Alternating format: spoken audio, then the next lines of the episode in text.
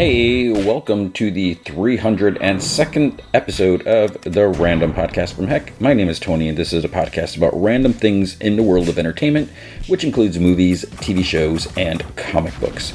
Big shout out to Dave McPhail and Andrew Loken. They are big supporters of the show.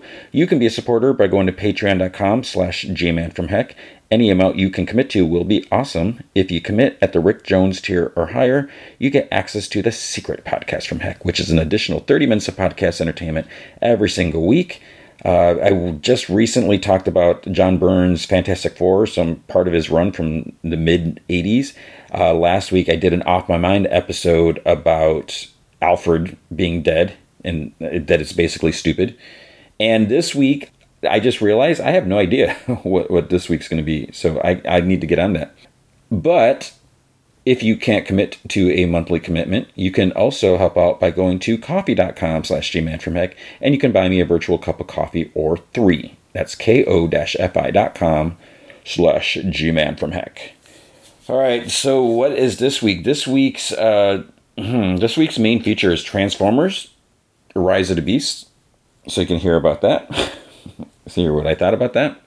And um, then we, we have Superman Lois. We have another episode of Silo, which I love that show. A couple more American Born Chinese. I'm, I'm really enjoying that.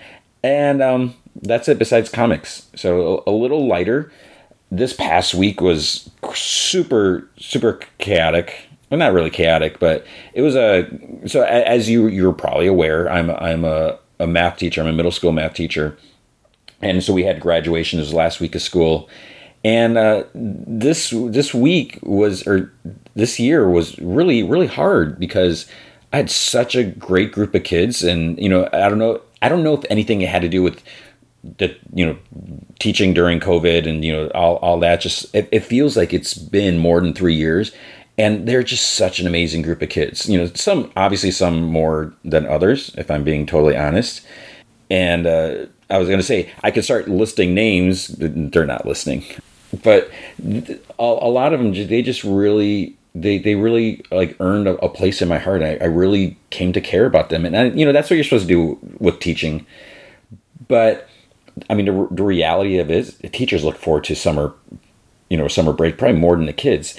This year, I've been I, I've been like dreading it because with these kids leaving, moving on to high school, that's it and you know, every once in a while, kids are like, "Oh yeah, I'll come and visit," and sometimes they do, but you know, they they, they move on. You know, they're they're young. They they got better things to to worry about or whatever.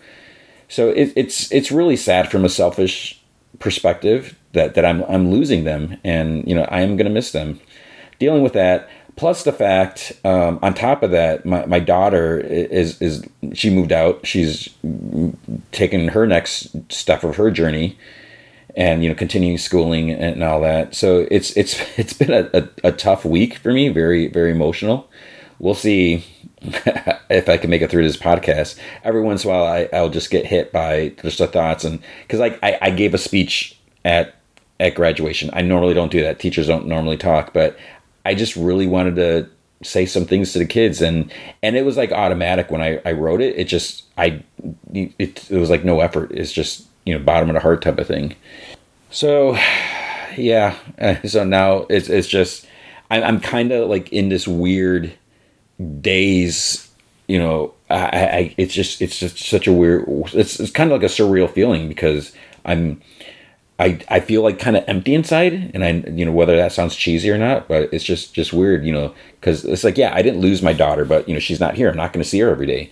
And then these these kids who you know I, I was seeing them five days a week uh, you know sometimes they would you know they would stay during break and work on their homework or just hang out with their friends and sometimes they'd pop in at lunch and i try to feed them because some of them it's like okay you need to eat something and uh, so i'm just i'm really gonna gonna miss them and uh, you know miss them trying to get me to do like a tiktok with them and i don't think that'd be appropriate but yeah so that that's the end time to move on you know all that and it's time to move on with this show because uh, you're not here to, to listen to, to that part. Uh, with uh, the news, I think I, I talked about everything. Uh, I'm, I'm going to start with Secret Invasion. So, Marvel Secret Invasion. I'm I'm super excited for this, and I didn't realize it was starting so so soon. It's like holy holy cow! um, I'm happy. I mean, especially you know, give me something to, to do, something to think about. But I'm just really fascinated and kind of scared with the the concept of secret invasion. Just the idea of the Skrulls.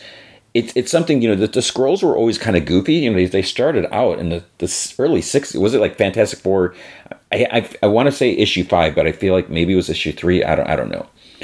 But just the idea that you have these alien shapeshifters that can take the form and just you know voice mimic the voice and everything of of, of anyone.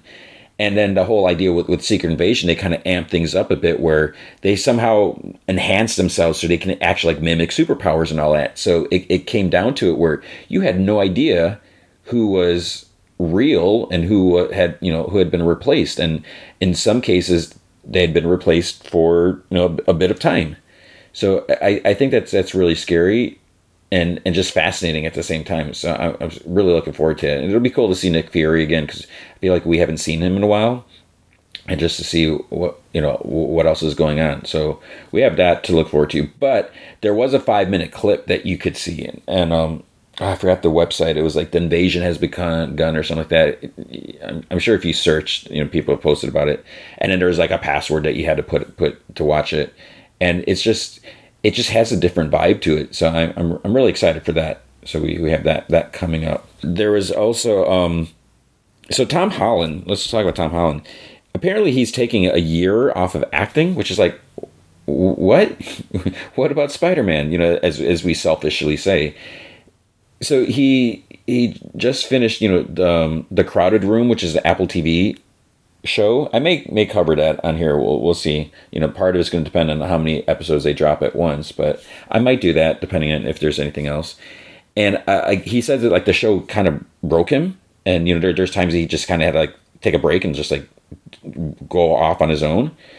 But he just decided, you know, he wants to take some some time off and just so I mean that, that that's great.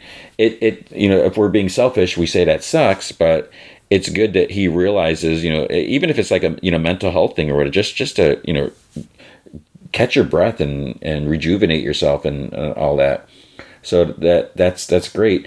It it seems crazy for a, a young actor like in their prime. How long is their prime? I don't know. You know, I don't want to be an ageist or anything like that.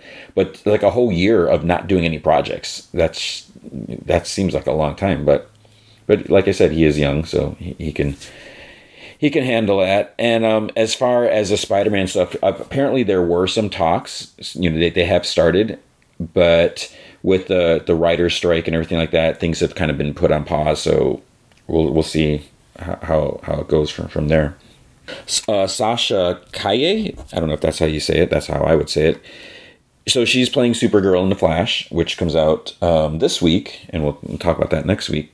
Uh, she hopes to continue playing Supergirl. You know, she obviously who wouldn't want to? I mean, and she says there's no official word yet. You know, they are going to do a, a Supergirl uh, movie, but we'll, we'll, have to see how how it goes. You know, and the the cool thing is, and and now I'm going to be total hypocrite because she doesn't look like how Supergirl looks in the comics. You know, she looks like a Supergirl from you know another Earth, another reality.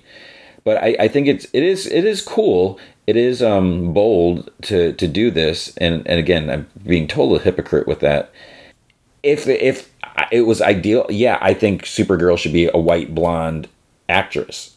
But that being said, you know, you you want to the best person for the role. You, you know, um, Melissa Benoist, I thought she was great. She is not like pure blonde. You know, she's pretty blonde or whatever, but she's more of a brunette, just maybe with highlight. I, I dirty blonde. I don't know and you know she was great. So I it, it having had Supergirl, the show I enjoyed the show. I although I didn't watch the final season.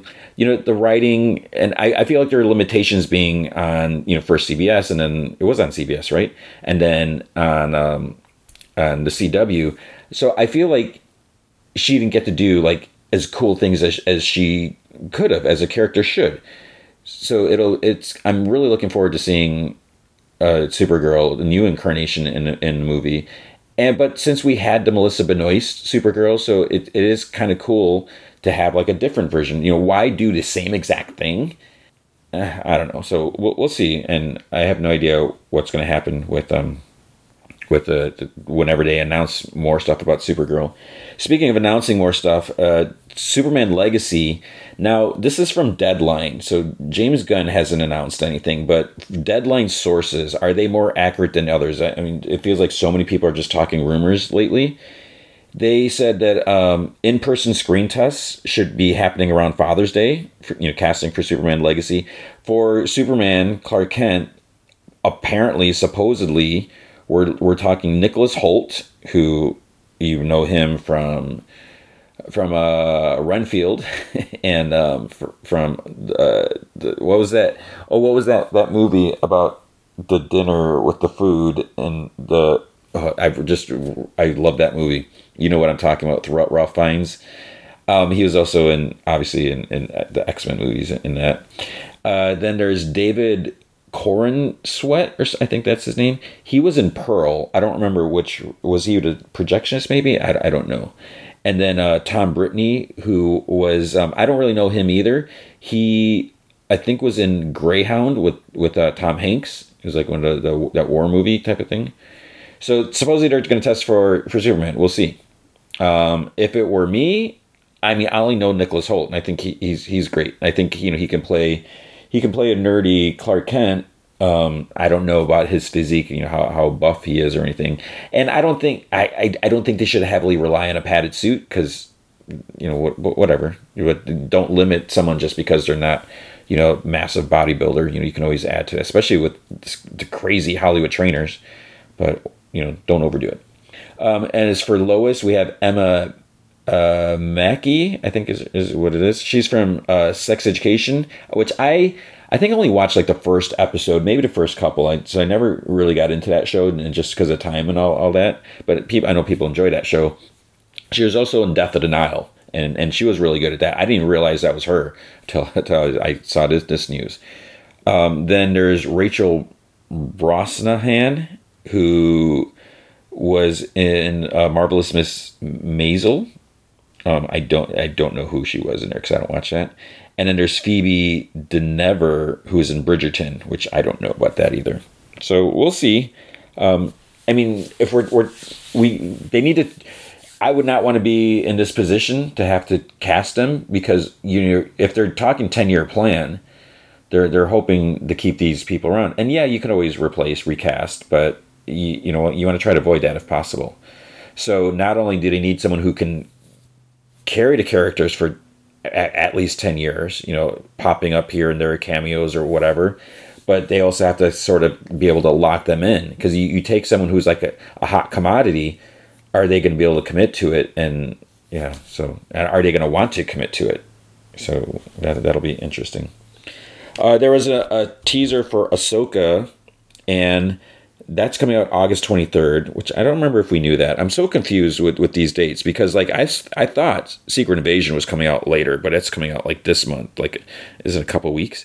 And in Ahsoka's August 23rd. So in the trailer we see like Sabine Wren, we see Hera and Syndulla, we see Chopper, and and so that that looks looks cool. I, I'm looking forward to that. But really, it's coming out in August. You should catch up on Star Wars Rebels if you haven't it'll be worth it because I, I I worry that people are going to watch it. They're not going to like, who are these people? What's going on? And you're going to kind of do yourself a disservice if you haven't watched Rebels. And and it, it it's unfortunate if it's like required watching. I'm sure they're going to recap and you know fill you in, but I, I think it'll enhance your viewing pleasure if you're familiar with with, with everything there. So you know, try try to try to do that as far as the show, I really enjoyed it. Uh, in the beginning, I wasn't super crazy about the show. Like the first few episodes, I'm like, oh, who's this kid Ezra? Blah blah blah.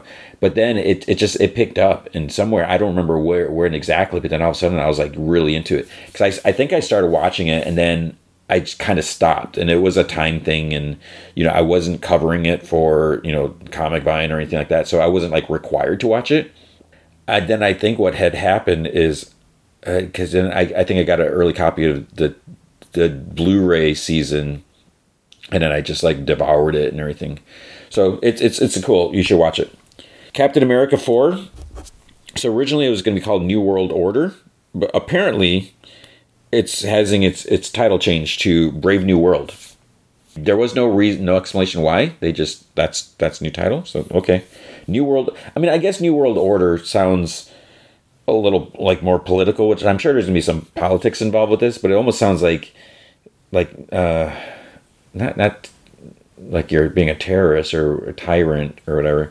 But Brave, I don't know. We'll see. I have no idea what, what they're going to do with, with this movie. That's coming out on May 3rd, 2024. So I'm excited for that.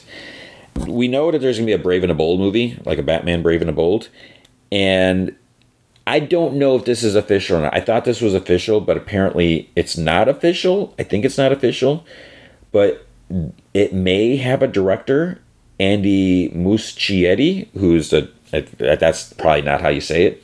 Sorry uh, he's the director for The Flash. So if he's if if that's if it, this is true, then that says something right there because you know James Gunn has said that he's you know excited he, enjoyed the flash it, it's good and you know they're, they're, having positive reviews so if they're looking and saying okay you get how this all this this these type of movies work we want you to direct this other movie and to have it like a batman you know movie so that that's that's that's a kind of a big deal um, as far as Superman animated, uh, My Adventures with Superman, I'm looking forward to this. I I, I think the, the animation style look, looks pretty slick. So this is going to be on, on Adult Swim. It's going to start on Thursday, July 6th at midnight. Two episodes will show that first week, and then it's going to be one episode per, per week. And it's going to debut the next day on Max not HBO Max because it doesn't exist anymore, just on Max. Now, my question is if it's going to be Thursday, so Thursday at midnight. So, okay, yeah, so that'll be Thursday, 1201, and then so probably be Fridays on Max. And there's not a whole lot other news. Dan Slott had comment about this is sort of still movie news. Um, he he talked about the changes made to Spider Punk, and he's he's like they actually made him cooler. I didn't think that would be possible because you know Spider Punk's a cool character, but he he mentions you know that he was like really excited. He's like that's what what what happens when you know you have your toys in a toy box and other people can play with it and do like really cool things. And he made it like a reference like Wolverine. You know, like the Wolverine creators they you know they created this character and then you know chris claremont and you know and john byrne and frank miller you know they just evolved this character and he's like not that he became someone different but in a, in a way he just they just totally enhanced it and i say that that's that's a huge part of superman you know siegel and shuster yes they you know they deserve the credit that they you know for creating him and everything like that. But you look at everything over the years and just different things that have happened and changing into powers and it's it's hard to just give one person credit for it, you know, because it's it's all the writers over the years they, they deserve a credit, and and it's it's so cool in these comic book movies to see all these creators being thanked in the credits. I'm sure it would be much nicer if they actually got a paycheck with us that thanks, but it's it's at at least it's a start. They're getting the recognition, and it's not just like like yep, we own the character. We're gonna do this. Here we go. So that that was that was cool of Dan that to mention that. Um, and also speaking of Dan Slott, apparently Superior Spider-Man is coming back. It's like what? I had no idea. There's no information. Just that Dan Slott's going to be writing it. Uh, does this mean Doc Ock again? I not necessarily. And um, yeah, no no idea what that means. So we'll see. I mean, I did enjoy. I did really enjoy Superior Spider-Man when it came out. I was a strong supporter of it. Um, the reviews, I'm sure, still exist on Comic Vine, so you, you can take check it out if you don't believe me. But at this point, I was like, I don't know if I wa- would want to go back to Doc Ock being Spider Man. So it, it's probably gonna be something different. So I'm, I'm really curious to see what what they're gonna do. Uh, there's also some Ultimate Universe coming back, and I meant to read the the because I you know I got a press release for that, and I didn't read it. So Jonathan Hickman's involved. I forget who who the artist is, so I apologize for that.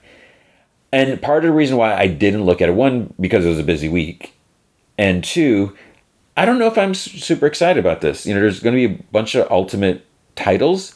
Part of me, uh, part of me is I'm looking at this is going to be a bunch more books that I'm going to have to read every week. But also, I, I, I don't know. It's like, do we need to go back there? I'm sure there's cool stories to, to tell. And you know, if you're bring if you're getting Jonathan Hickman back, I mean that that's huge that he want. Well, I guess he, you know he's been working with the X Men stuff, but you know he must have some stories that he wants to tell. I guess my my main my main concern or not necessarily problem, but it's like I thought they wiped out the Ultimate Universe and you know merged it somehow with the the six one six, and that's how we got Mar- Miles Morales. So what does this mean if the Ultimate Universe is back and the you know does that negate the whole storyline of, of you know Cataclysm or Ultimatum or whatever it was that that resulted in this? And what does this mean for Miles? And so I don't know. I'm, I'm sure it's gonna be super cool. I just I just don't need like 10, 15 more books a month to read, but we'll see. And then uh, I guess the last bit of news. So Captain America is getting a new writer. Um, actually, no, I take that back. I get. There's something else I just remembered. So J. Michael Straczynski is going to be writing Captain America. That's really cool. When I heard this, I was like, "Is this one of those books where he?" I, I no offense to J. You know, JMS is, is he's an amazing writer, but he's since he's written so much cool stuff. I mean, he's he's almost like a legend now. I would say. And is he a legend? He is a legend, but usually when I say legend, I, I think of like you know old. I don't want to insinuate that he. I'm saying he's old. So when when I you know we've been seeing like a return of some of writers who have written before, like years before, coming back, and it's really cool to see you know because they have more stories to tell and they know the characters from you know before, and we get these sort of like out of continuity stories out of it, and they can be cool. But on the other hand, also sometimes it feels like well is this going to have an impact on anything you know is this this is, is probably just a story to enjoy and then one for me because of uh, my crunch for time it's like well i while i would love a story to just enjoy i kind of don't have the time to just enjoy it because i'm trying to read to see is there any big lasting impact that's going to affect the other books and stuff like that like if stuff i have I, i'm i'm really concerned with the x-men stuff since i didn't read all of that sinister stuff but um, I'm, I'm so I'm not sure. I, I'm pretty sure, and I'm not I'm not sure, but I'm pretty sure. that makes no sense. I think that this is going to be like the the main Captain America book. So it's not one of those kind of retro flashback, you know, type of things. But we're also going to get like some new developments on Steve Rogers' life before he was Captain America. Uh, okay, that that's fine. So we'll, we'll see. I really like Captain America, and I I do have faith in JMS, but of course I'm going to be hesitant because I like Captain America so much. So I, I just hope it's really cool. The last, last official last bit of news is about Beetlejuice 2. So we're jumping back to movies, even though I was just going to end it with comics. Uh, Beetlejuice 2 is going to be using practical effects. So that that's really cool that they're they're gonna actually do that, not just do everything CG. Apparently, Michael Keaton and, and uh, Tim Burton had talked about this for years, and they're like, "Yeah, if we do this, you know, this is what we have to do." It just, they didn't tell anyone that they were talking about it, so I guess they've been, you know, communicating about it. So and that's cool too, you know, that they they have things that they want to do and all that. So we have that to look forward to, and um, we also have a lot more to look forward to because that's comics for the week. All right, with comic books, man, at Image well, oh, oh, okay, first of all, there was Almighty issue five. And so I was reading this. This is the last issue. I don't think I read issue four. I was reading this this series, and somehow I must have missed. Maybe because that that title, it, it's it, it's a little generic. You know, it's it's not really descriptive, and so it's it's possible when I saw, I just I totally forgot about it. So yeah, I can't speak on that. The other thing which I should have read is Ambassadors number six. So I'm I'm just really kicking myself that I didn't read that. I'm almost tempted to say, well, I could pause this and go read it, but I I, I have to do the whole show. So Ambassador six. Um, let me know how it was. I'm going to read that later. Um, Blood Tree issue five. I'm I'm really intrigued with. I've been intrigued with this. So there's been a serial killer who uh, his victim, he's been putting like wings on them. And he's also been killing the families of the, the killers, which kind of sucks. You know, anyone shouldn't be, be, be, be killed. But he's targeting like bad people and then he's killing their family too, kind of like he's blaming them that, you know, they didn't do anything to stop this evil person or catch or you know whatever these two detectives are have been trying to stop him and everything like that and getting closer to clues and and then like the the, the lead detective the, our main character the dude he's like found out some stuff about his past and and there's just there's just like been layers and stuff added and and they have a good idea who the killer is now so they're trying to zero in on him and it's almost like you know caging a wild animal. Is that the expression?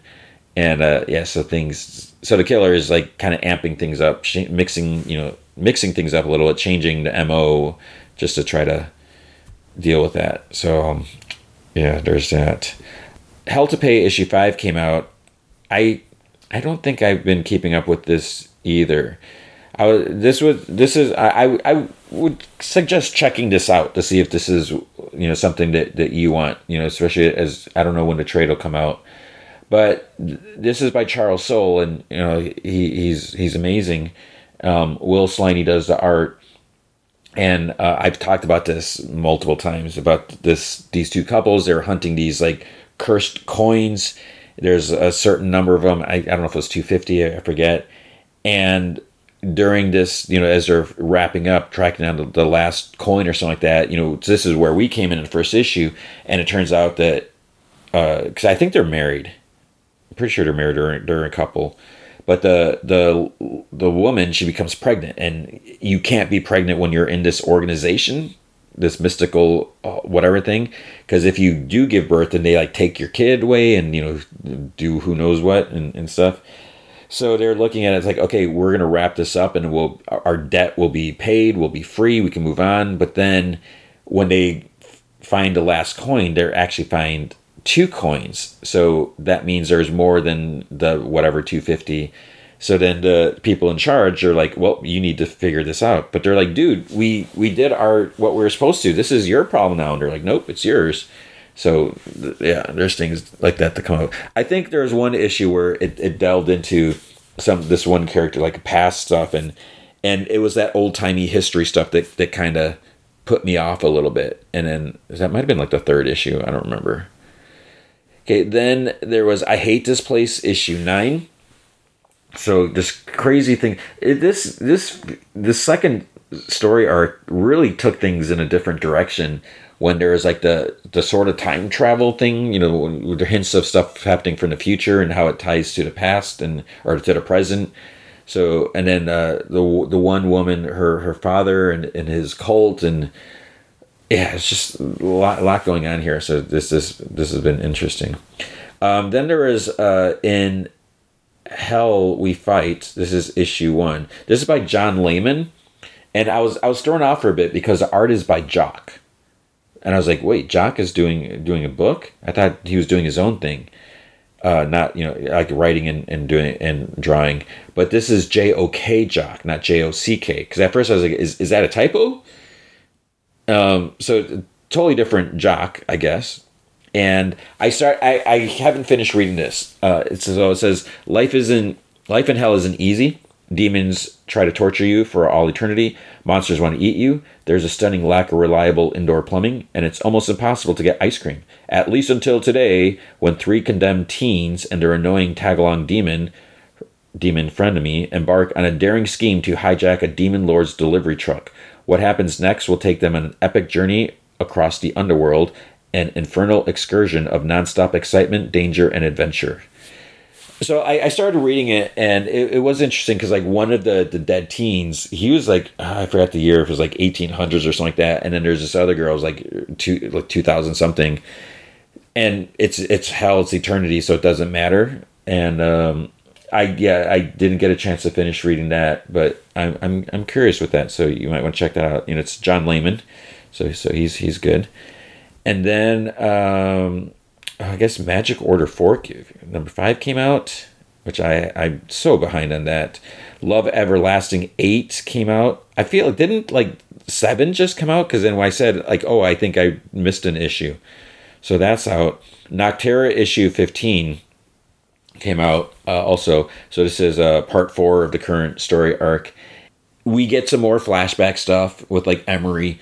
And for some reason, I'm I'm just really intrigued, really um, hooked on on these flashback parts, and I, I don't know what it is because in the early issues we, we saw flashbacks like when the, the the whole thing happened and the world went dark and then all these creatures came out and everything. So there's there's something about seeing the, these flashbacks. And then you know they, they thought that they were at this the safe haven but then it turns out that they're not and there's still all these dark creatures and it's just it's crazy. And um, Tony Daniels art is, is just and uh, Marcelo Maiolo's um, colors are, are, just great. So I'm I'm really curious to see like you know where where are they and, and Scott Snyder like like taking all this because there's just like so much going on. Um, then we have Phantom Road Four. So this is Jeff Lemire and uh, uh Gabriel Hernandez Walta and uh, Jordie Bellaire. So we have this truck driver. He's driving and a semi truck. He comes across this accident there's a a couple. The the dude is dead, but then there's like this strange device, and it kind of like shunts them to like this parallel dimension where there's kind of like these weird, almost featureless zombies, and so now they have to like deliver this thing because they went to this rest stop, and this rest stop is kind of like a hub in between worlds or something like that and uh, there's there's something about yeah like about the like the the chain of, of this place. And then there's this like FBI agent who's trying to investigate like this a dead body that they find one of like the featureless zombie things. And there's like something about her past and you know, she gets like abducted by someone. It's like wait what's going on here? And the the layers are are again being peeled off the onion and it's just like what is going on and, and it's it's it's kind of freaky in a way and so I, I'm really curious about that. So it's, it's pretty cool stuff. I would I strongly recommend that. Over at DC Comics, we had Shazam number two. This uh, is really good. It's you know Mark Waid and Dan Mora. I, I don't understand how Dan Mora is doing all, all these books and and I yeah so it's just really good. Billy Batson Shazam he what happened in the first issue he goes off there's like I don't know if it was a volcano I don't remember but there's some big catastrophe and he's helping out. And then you know people are thinking and then he just kind of goes off on them starts yelling at them and it's like of course goes viral and stuff like that.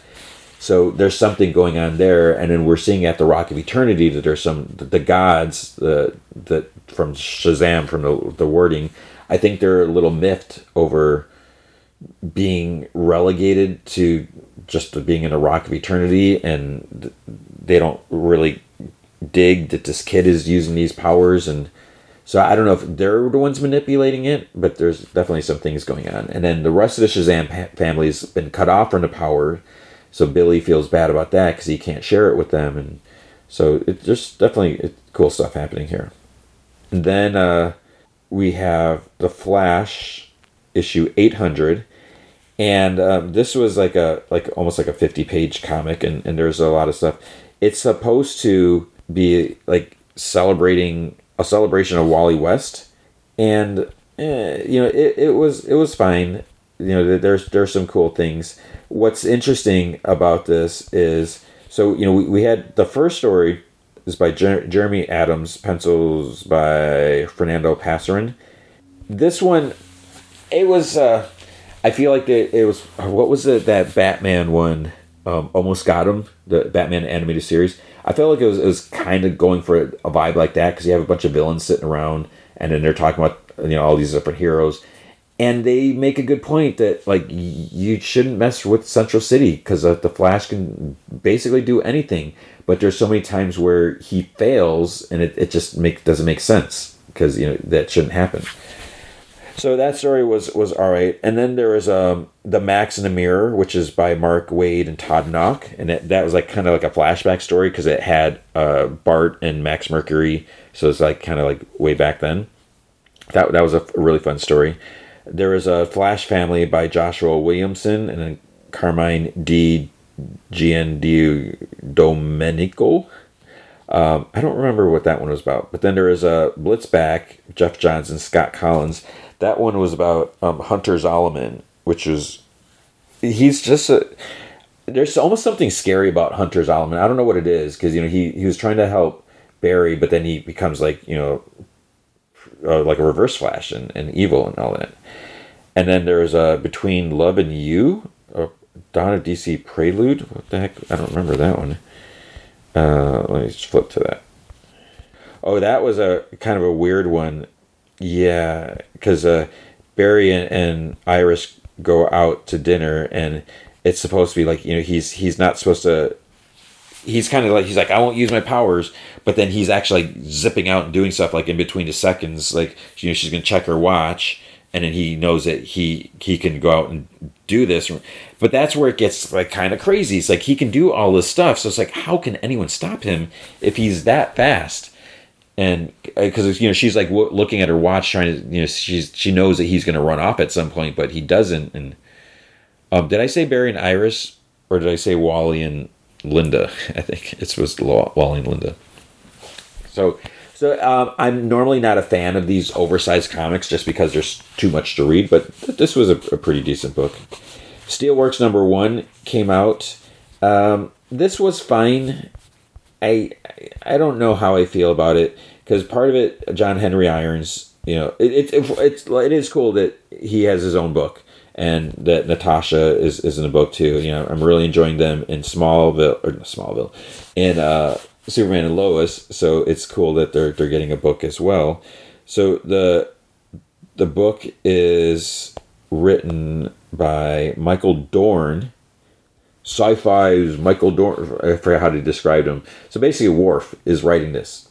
I was like, okay. Um, Sami Basri does the art, which is is cool. So John Henry he wants to set up like a security system for Metropolis, you know, because he doesn't want Metropolis to be dependent on the heroes, even though he is a you know costume hero. And he even vows, he's like, "Yeah, I'm going to give up the armor because that's how committed I am to to this." And so forth. And, and, Natalie's like, "Wait, what are you talking about?" And so, and obviously things you know escalate from there. So, so it's it's interesting and kind of tying to like you know the, the current Superman stuff that we've been seeing. Then there's Poison Ivy 13. I'm trying to remember how issue 12 ended because here she's back with uh with Harley and you know they're supposed to be going on a date and all that but it's like she was just she I think the last issue she went on that kind of retreat place and then they were all drugged and um but yeah so I just kind of skimmed through this one I uh, I don't know I, I this has been a, a weird series where I just I'm not sure how I feel about it. Where like where is it going? Because you know the the first story arc, like Poison Ivy was gonna like obliterate you know humankind, which I didn't. I feel like I missed something because it's like that you're gonna kill everyone, turn them all into these plant spores, including Harley, the love of your life. So I don't know. Then uh, I I kind of stopped reading Dark Knights of Steel. Someone let me know how is that. I I was I liked it, but I'm not you know big on the medieval stuff, and it was just there's too many books, so I I just I skipped one and it just snowballed from there. So I haven't been reading that. Adventures of Jon Kent, uh, Adventure Superman Jon Kent issue four. So we have Jon in uh, what you call it in the Injustice Earth. And you know he's trying to make sense of, of what's going on. You know who's this superman? Who's this batman? You know they hate each other and you got these two factions going on and and uh yeah so it's like who can he trust? And because he, he knows all them. They don't trust him. He's because he sees lex luthor and he's like, it's like oh he must be up to something. But then he's like lex luthor's working with batman? Like what, what's going on here? It's um definitely gonna make things kind of messy it, it, but it, but this is the thing. I've thought about this so many times, where if you know something, like let's say you know Bruce Wayne is Batman, and then you go to like a parallel world, you're you have that knowledge. So you know you you can cause so much damage or you know whatever have such an advantage, depending on what you find out. And if you go to another world, you find these things out because maybe in this other world, Batman's identity is, is public or whatever. So it's just it just seems like really like you got to tread carefully here. Because like you know jonathan says some stuff and you know he he knew i forget if he said like when he barbara when batgirl came up to him he's like barbara or whatever and she's like how do you know? And so and that whatever. Um, then there's the joker who stopped laughing uh, issue nine, and I was kind of confused because I think it was last week's. There's one one book where they kind of reference. I still have no idea what's up with these different Jokers, and I feel like one book almost spoiled it. Where I don't know if it was like supposed to be like a multiverse Joker thing, but there's like no no hint of that here. So I maybe that was wrong what I read. I I don't know what's going on, but I'm I'm really curious what's up with these two different Jokers that we have here. And, and I'm also really curious what's up with these backup stories that Francesco Francavilla draws because they're so absurd and they just crack me up and and I, I love them. Uh, Pacemaker or Pacemaker Peacemaker tries hard number two came out. I didn't finish this one either. I started reading it and I'm like I honestly don't remember. You might remember when it came out if I talked about it. I don't remember reading the first issue, so I don't know if I talked about it or not. I, I started reading it and then I yeah got distracted uh, helping my daughter you know pack up her car and stuff like that. So I didn't read that. Um, then Batman one thirty six. Uh, so Batman's you know just, he's back. He's trying to you know recuperate from what had happened to him. Now here's one of the things. So I talked about Alfred. I kind of wish that I would have. If I would have waited like a day before I recorded it, um, the, the the off my mind, because uh, I read this like right after recorded. I'm like, oh, maybe I should add something. But here's one of the things that it, you know, it, it starts off where Batman's in the the Batacombs and he's being checked out, out by Mister Terrific, because normally that's something that Alfred would do, kind of check his vitals and stuff like that. But there is no friggin' Alfred, so we have to get Mister Terrific. Hey, can you do me a favor and come over and run these tests on me because you're not busy? So it's just it seems kind of silly the fact that we don't have Alfred, and so you know we have to. But you need someone, so you just pulled some random other's hero. So I, I don't know, but basically he's hiding something. You know, there, there's something going on because uh, with Mister Terrific, he even says um, something. He's he's like because Mister Terrific's like, but I'd be remiss if I didn't ask about. And then he like kind of cuts him off. He's like, I'd appreciate it if you kept this between us. So there, there's something going on with with with uh, Bruce, and then then there's stuff with about Zen or or like and everything like that. So um, then he like I think he has a confrontation with with Catwoman too. Yeah, about he's mad that she broke out of jail and everything, and then the end is just kind of weird. Um, so yeah, I don't know, but I, I I'm enjoying. I'm kind of glad. I I wasn't super crazy about Batman being in a parallel world. But so, so I'm glad that that he he's he's out. Okay, then at Marvel, we had uh, Bishop War College issue five. I didn't read that. Um, yeah, I just I don't know. I didn't really dig it. Uh, the first issue, Daredevil issue twelve. So Daredevil, he he's determined. He's he's upset that like Foggy is apparently dead. He was killed and then like reanimated as a puppet by the hand. He's determined. Daredevil's determined that he could maybe save Foggy by going to a particular certain hell, and to do that he has to kill himself. There's like this cave where you can enter this whatever certain part of hell, and as he goes there, Elektra shows up, and she's like, "Dude, you're not doing this." And everything like that. So um, yeah, things are gonna get a little little messy there. Then there was a um, Fantastic Four issue eight. This was this was a fun book. This was a fun issue. You know, it's Fantastic Four.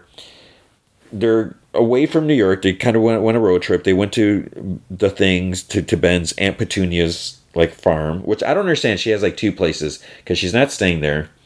They're basically hanging out there because they don't have the Baxter building anymore because the the Baxter building was getting invaded by the negative zone.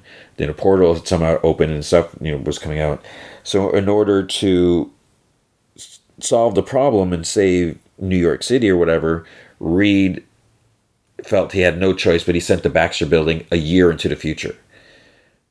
That includes people. There was you know civilians inside, and including the kids, Franklin, Valeria, and then uh, the thing in Alicia's adoptive Skrull and Kree kids. the world is hating them for what they did and all blah blah blah. So they they kind of split up, went their separate ways, but then they regrouped. So now they're hanging out at this farm. But what's interesting is uh, Sue and Alicia they go into town to a hardware store to pick up some things, and you know because Alicia wanted art supplies and and Reed wanted you know some stuff, whatever. They go there and there's only there's like all these checkout lanes. There's a big line. There's, and they're like, what's going on? Why are there all these checkout lanes and only one register open? And then the the lady, she's apparently the owner. She's like, oh, it's it's it's always been like this. It's always just been me. And then they're wondering, like, why have all these other lanes if they're never going to use them? And and then they they decide they, they she forgot something for Reed, so they're gonna go back. But then the, the hardware store's closed, and she talks to someone else like at the mall place, and they're like, "That place it's been closed for years. What are you talking about?" And they're like, "We were just there." And there was this dude.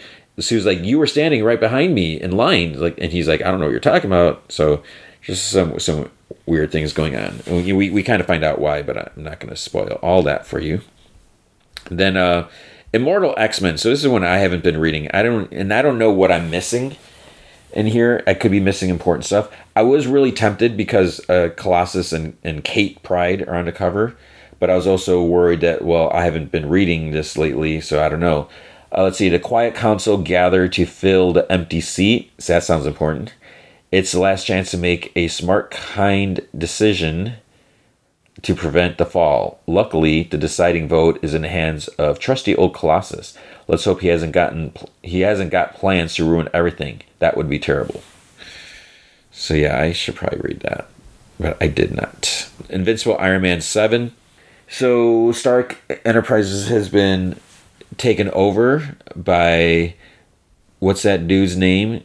Um, uh, he's not not listed in the synopsis, and uh, I can't remember. He's so he's like that kind of X Men enemy. He hates mutants and everything, and uh, so it's like a hostile takeover type of thing. Tony Stark's like left out in the cold, and this dude he's using Stark Enterprises to build Sentinels. So like Iron Man's Sentinels and stuff like that, and then there's like this big fire.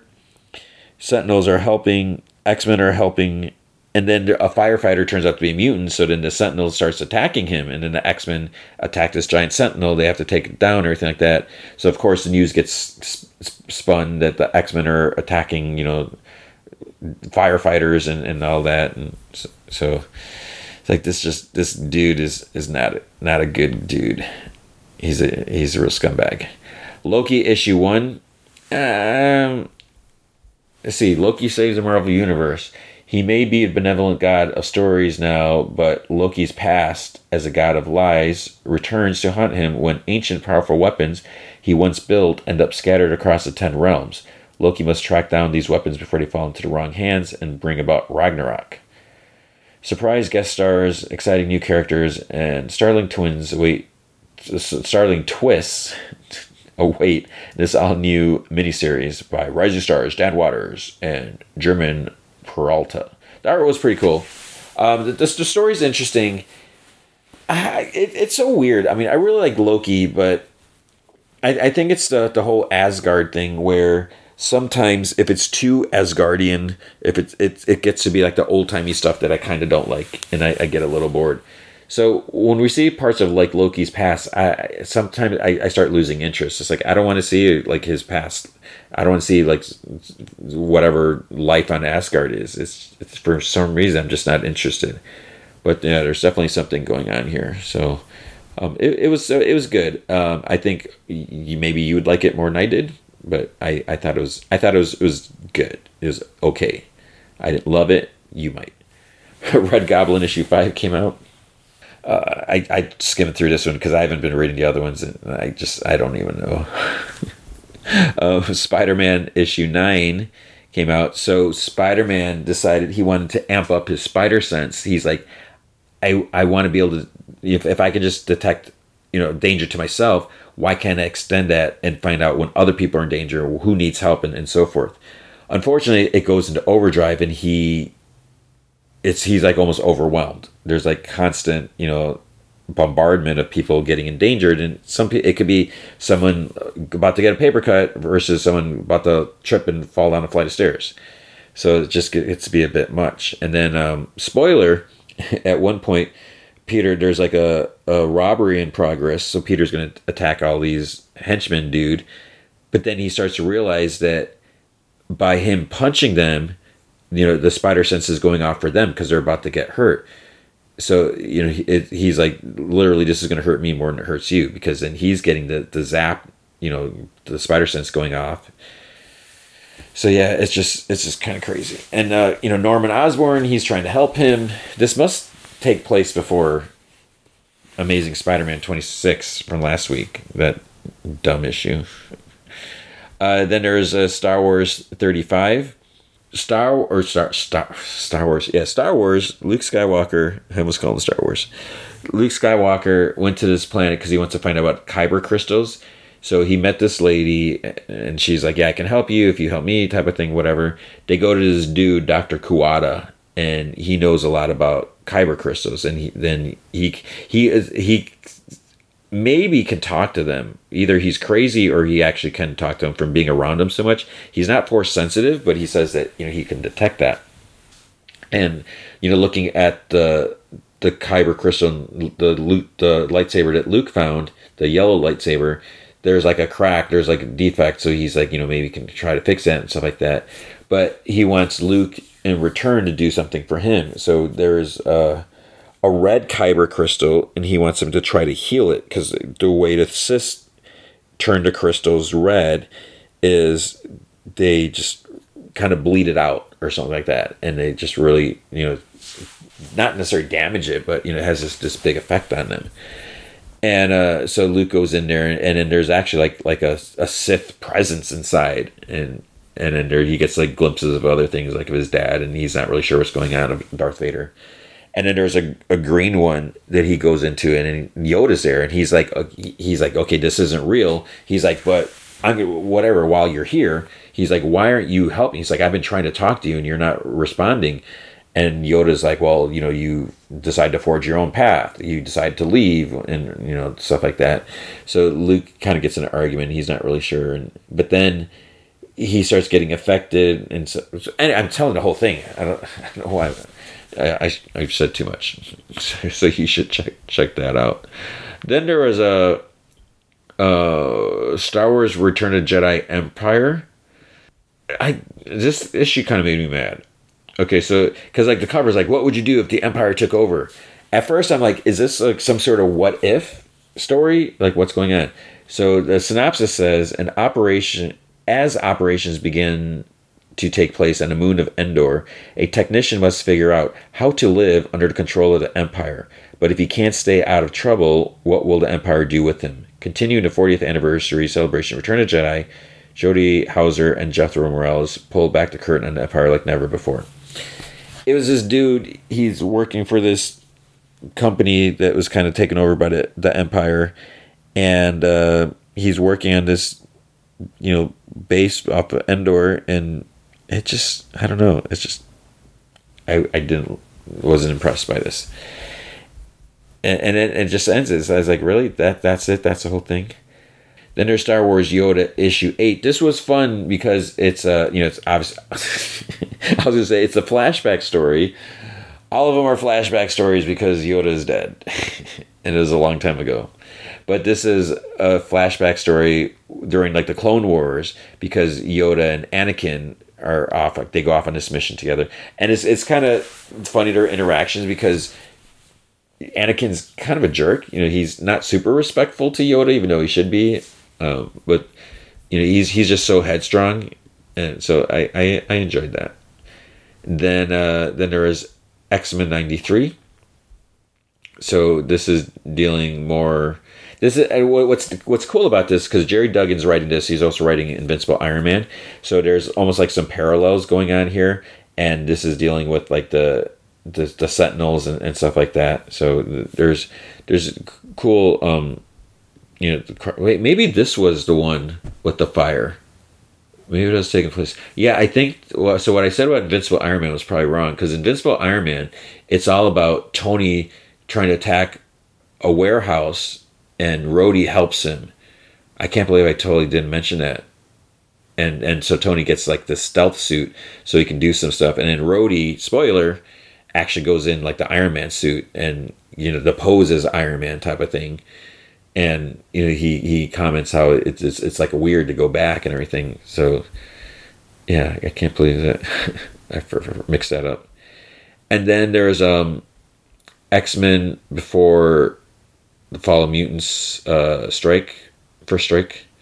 So this, eh, I don't know. I read this. I was like, okay, something's coming, but let's see. What's it say? Krakoa strikes. Ever since mutants declared themselves humanity's new god, certain circles have been waiting for the other shoe to drop. The Wrath. When a small New England town is hit by devastating mutant attack, it seems the Wrath is here. But all isn't as it appears, and Krakoa doesn't hesitate to save lives. It's time for Bishop to lead Krakoa's biggest rescue effort yet. I did I even read this? Because that doesn't sound like anything that I, I remember reading. Now I'm kind of confused. But I just I don't know what, what's going on with you know Krakoa. I, I feel like Krakoa is going to fall. Like they're going to take all that stuff away. But who? I mean, you may know better than I do since I've been skipping some X Men books. But we'll see. So that that's going to be comics for the week. Let's move on. Okay, Superman and Lois, season three, episode 11, Complications. When I saw that title, I was like, oh crap, because, you know, with Lois, her surgery, you know, last chemo, all that stuff. It starts off with uh, police in Metropolis. They hear gunshots, but they don't know where it's coming from. And then, like, shots zip by and they're ducking. Superman arrives, and with his vision, he doesn't see anything. And then someone yells, There are no bullets. Because it's just Peia making, you know, mimicking sounds all, all over the place. However, that works you know that that's what what she's doing. Officer goes up to him and says, "When is it going to stop?" And he's like, "I'm working on it." It's like, come on, man. He flies up to you know over looking over the city to try to pinpoint her. Sam talks him over his whatever radio com thing, asks if he has any luck because he's like, you know, whatever Mannheim did kicked up her power tenfold. And Superman says that you know it's it's throwing him off. So Lois is at the hospital. She's getting prepped for tomorrow's surgery. Doctor says that she'll you know do everything that she can get the surgery right. Clark's now he's there and he's like I will too. So he's you know they're having friends over for dinner for Lois's final you know dinner before the surgery or anything like that. And then he hears more gunshots, so he has to leave again. So we see Peia, she's in a room like mimicking the gunshots, and somehow she's amplifying it across the city. I don't get how this works. She's sitting in this closed room. It's not like she's sticking her head out the window, but somehow she's she's doing this, I guess. So Bruno says to Mateo, I, at first I thought he said a plane is being prepped, but maybe he said a train because there is a, like a subway train that we see later. So he says by like by this time tomorrow they'll be halfway around the world, and then he's he says something like like a house on the beach. It's always been your mother's dream. Mister Kerr, this I just can't stand this Mister Kerr guy. He calls Bruno over, and Peia says Mateo. She's like, you know, I, I've always wanted you to have a normal life. Now after what you did, and Mateo's like, it was worth it. And she's like, but you had to give up Natalie. And he's like, yeah, but I got you back. And, you know, you're finally healthy again. And she's like, what did I, you know, do to deserve a son like you? And he's like, well, you had to put up with that for so long. And then they both kind of laugh at that. then Bruno calls, calls him over. Um, so while they're talking, then she kind of gets a tickle in her throat and coughs a little bit. Then she coughs pretty fiercely, like her powers kind of go off a little bit at the Gazette, Kyle's talking to Clark. He's like, "Wow, you're Superman," and he's like, "You always were a wiry little kid in high school," and he's like, "Yep." And he's he's like, "I appreciate you not I I laser eyeing me, you know, that time that I pantsed you in gym class." And Clark's like, "Maybe we just don't do that again." Then Chrissy kind of like motions at Clark, and Clark's like, and all I ask that you keep everything a secret. He's like, yeah, yeah, of course. He's like, anything you say, Superman. And he's like, let's just stick with Kent. And Chrissy like mouths like, thank you. So Clark zips off. Then Chrissy jumps up. She's like, crazy, right? She's like, I went flying. It killed me not to tell you that. I'm so glad that you finally know. He's like, except I already did know. When I talked to you about it, you acted like I was crazy. She's like, babe, you just heard Clark. I had to protect the secret. He's like, sure, but it still doesn't change the fact that you lied to me. It's like, oh my gosh, seriously, Kyle?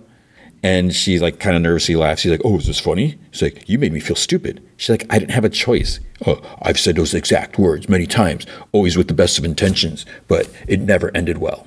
And she's like, "Kyle, you're overreacting." "Oh, you think I am?" And he walks out of the room like a baby. Lana and, and Sarah are at the Kents. They have chicken wings from Bazumba's, the like Hooters type restaurant. John Henry and Nat arrive. Lana says that you know, Lois told her everything that she's going through. She's like, "Are you all right?" And he's like, "Well, as long as the Mannheims are, you know, out there, none of us are." And then Nat grabs Sarah's hand to go in the other room because you know she needs to talk. She's about you know sad about Mateo. They start eating. Jordan's looking all pouty. Then Nat says to like Jordan, Sarah, are sitting in, in the living room. It's like she's, she says, I, I know what Mateo did was wrong, and now he's just gone. She's like, I really miss him. John's like, oh, that really sucks. And she's like, even if it's just to say goodbye, like, I just want to talk to him one more time, you know, to tell him how I feel. And Sarah's like, just like kind of taking this in. And she just like gets up. She's like, I'll be right back. So Jordan is sitting out on a porch eating alone because he's, he's a baby too. Sarah's like, why are you being like this? And she's like, I said I was sorry. He's like, you're only sorry because I saved your life. And you know, that's why you feel bad about what you said to me. She's like, no, it was a stupid fight. And we both said things we didn't mean. He's like, I meant everything I said. She's like, come on, Jordan. I thought we were friends. So did I. She's like, okay, uh, good luck at the hospital. And she just goes back inside. It's like, oh my gosh. So he's he's basically mad at her because she's not in love with him. The adults are eating. Lana and, and John Henry are comment about how good the wings are, and Clark's like, "See, they're known for their wings." Lois like, she's you know taking us all, and she's like, "This is perfect." She's like, "I wasn't sure if I was going to be able to face tomorrow, but I feel like I'm ready." She's like, "Thank you." And Lana's like, "Who would have thought Pazumas would make me cry?" So then at the hospital, Lois, Clark, and the boys arrive. Sam's already there. Lois gets prepped. Clark's at her side, and Lois tells the nurse, she's like, I'm ready. Lana walks into her kitchen texting, and she goes to the cupboard, and Sarah's like, dishwasher's clean. And that like startles Lana. Like she didn't, she realized that she was there. And she's like, Why, what are you doing here? What are you up so early? She's like, I, I can't sleep. And you can see that she's been crying. So Lana like goes to her, and she's like, Jordan hates me. And Lana's like, That's not possible.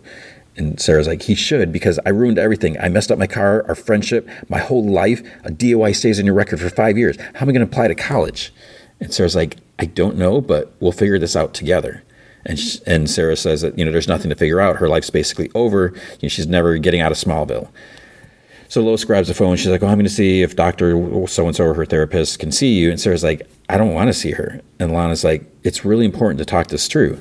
So Sarah's like, well, if you want me to see the shrink, fine, but it's not going to undo everything I just did. So Lana's like, now what do I do? So Nat's in her suit and she arrives at Bruno's office and she's looking at this like family picture of, of Bruno, Peia, and Mateo. Then John Henry shows up and he asks, what, you know, what, what's she doing there? And she's like, you tracked my suit? Of course you did. And he's like, are you meeting him? Is he here? And she's like, no, but I was hoping he might be. So John Henry's like, Mateo's gone. He made up his he made his choice. And she's like, it's not that simple. He was just helping his mom. And John Henry's like, he broke the law. What he did wasn't that bad. And he's like, tell that to the DOD or the people in Metropolis who are scared because of what Mateo unleashed into this world. It's like, how can you possibly think that that's okay? You need to just let him go, Nat. She's like, but I still love him. I can't just turn my back on someone because they made a mistake. And he's like, it's not about him. This is about you. If they find Mateo, they're going to send him away to a DOD facility for a long time. And if they don't find him, you're going to be left waiting around for a ghost. He's like, I know what it's like to be stuck in the past, Bug. He's like, I don't want that for you. And she's like, maybe you're right. He says, that happens from time to time. He's like, let's go home, have some pancakes. And so they leave. But then there's like something behind the picture. So it's like, wait, did she leave something behind or was there something there to begin with? We find out later. So the surgery team arrives. Sam starts asking questions. He's like, you know, what about aspirations? Like, what if, you know, she can't breathe during surgery? And, you know, he's, he's like panicking and all this stuff like that. Jordan starts getting a little dizzy himself. And he's like, I can't do this. And he walks out. So John goes after him. And then Jordan's like sitting with his knees to his chest in the hall. And he tells John, he's like, I, I can barely breathe. And John tells him, he's like, just take a deep breath. He's just, just hold it, exhale. He's like, it's not working. So Clark comes out and he's like, I, I, I can't close my eyes. Uh, you know, they're, they're, they're, they're closed, but they're not. And then he, Clark says, you know, more to himself, he's like, x-ray vision's coming in. So Jordan starts freaking. He's like, how do I make it stop? How do I make it stop? And John's like, Jordan, it's time to calm down, okay? He's like, do this for mom. He's like, okay. So then John tells him, like, you know, do the breathing thing, you know, again. So this is like what he helped him when he was first getting like powers and his like laser vision, whatever, heat vision. So Bruno says that train maybe is ready. I again, I couldn't catch if it was a train or a plane. Peia thanks him for never giving up in him, and he's like, always for forever. So they smooch. Mateo makes a jokey comment, whatever, and Peia's like, oh, you better get used to it. And then then she doubles over in pain, and then there's like a loud, you know, she's it's uh, and it's hurting all her ears, and and like the the noise like carries. In the hospital, a nurse is like, "What was that?" Pay like screams, and then power goes out to the hospital. It like flickers back on and then off. Sam's like, the power's out across the city, you know, with the internet and the phone lines. The hospital has generators, they're shielded, but half of them are still out. So the Mannheims, you know, they must be nearby. So he says that he has to call John Henry, meet him at the DOD, and try to get ahead of whatever this is. So Lois is like, you know, she's like, Peia knows that today's my surgery. You know, we talked about it. So Sam's like, do you think Peia's trying to hurt you? And Lois is like, no. If she wanted to kill me, she could have. This is something else. So, you know, first the surge and now this. Clark, he's like, do you think Peia's losing control? And Lois is like, I don't think Bruno's cure worked. So Bruno tells Mateo that uh, she just needs another dose of the cure. So he's asks her, he's like, where are the vials? And they're like, he's like, they're in cold storage on the train. He's like, well, get them. Lana goes to Kyle's and said that they need to talk. And he tries saying not now, but she's like, yes, now. And she like comes into his apartment. She sees the place is a mess. She's like, are you and Chrissy in an argument? And she's like, you know what? Whatever, never mind. She's like, Sarah's in trouble. And he's like, well, that's what happens when you get a DUI. And she's like, will you just listen to me? There's something really wrong with Sarah, and I need your help. And so now he's starting to take it serious. He's like, okay, just tell me, you know, what can I do? So Lana's like, she was up all night. She's spiraling about the car, about Jordan. It's like, I haven't seen her like this, not since. He's like, okay, okay. He's like, we should go. But it's like, where is she? Like, who's with her? Jonathan gets Jordan some water, and he's he's like, you're acting like something terrible happened. And Jordan's like, it did. He's like, how are you not stoked about X-ray vision? Jordan says, well, it came at a bad time. And John's like, you know what happens when I'm in a bad spot? Nothing. I don't get superpowers. You should consider yourself lucky. So Jordan says, he's like, well, what happens like, you know, during mom surgery and you can't shut it off, uh, you know, whatever. He's like, you just need to chill. He's like, this is why your powers come at bad time. You just need to relax. So generators are online. If Lois was ready to go, Clark's like, maybe we should just reschedule. And Lois like, it took too much, you know, to get her there. She's like, for good or bad, it's like we have to make this work. Uh, Mr. Kerr returns with the vials. Bruno injects Peia, and then she says she's better. But then, ah, and Bruno's like, I, I can fix this. He's like, get me another vial. And as Kerr moves, Peia's like, no. And and then she accidentally obliterates Kerr. It's just like a smear on a wall. It's like, holy crap. Mateo's like shot. His like jaws drop. Then he like heads for the stairs. He's like, I'm gonna get you some some help. And Peia's like, he's like, oh, you you know, he says Bruno. She's like, you went too far. He's like, I didn't want any of this. Bruno's like, you just need more to cure. She's like, it's over. You know, you have to stop. And you know, you can't save me. She has another scream, and the place is like starting to shake and like cave in a little bit because they're like underground somewhere. Clark gives Lois a, a kiss. He's like, you got this. And then the boys are like, "Oh, we love you," and everything. He's like, "We'll be here when you wake up." So she gets wheeled away, and you know, like her bed gets wheeled away. Clark tells the boys that he needs to check in at the DOD. You know, will they be okay there? And they're like, "Yeah." So Superman tells Sam that Lois went to surgery. Sam's like, "What? She what?" And he's like, "It was her choice." You know, they say that Mannheims must still be in Metropolis, or at least Peia is. Mateo's in the office trying to call someone, but the phone lines are down he mutters something about, he's like, oh, come on, you got to work or something like that. And then the box thing behind the picture starts talking. Identity confirmed. He picks it up, and then Nat lands on the balcony. And he's like, Nat, are you here to arrest me? She's like, what? She's like, no, I was worried sick about you. And he's like, it's my mom. Something's wrong with her. He's like, you know, I, I didn't know. My dad told me it would work, and now, he, you know, he won't even listen to me. And then Bruno and some goons come in, and he stupidly like, "Get away from my son!" And the goons pull guns on her. It's like, okay, she's wearing her uh, armor suit. It's probably bulletproof. It's like you're gonna start shooting, and they'll probably ricochet and hit your kid. Kyle and Lana are at the diner with Sarah, and he's like, you know, this is gonna be tough, but we have to talk as a family. And Lana's like, your father and I are worried about you. And Sarah's like, yeah, I'm worried about me too. Kyle says that he knows what it's like to make a mistake that feels like the end of the world. And Lana's like, he's not just talking about the affair. Kyle's like, my problem started back when I was your age and I started drinking. She's like, Dad, I'm not an alcoholic. He's like, I know. That's not what this is about.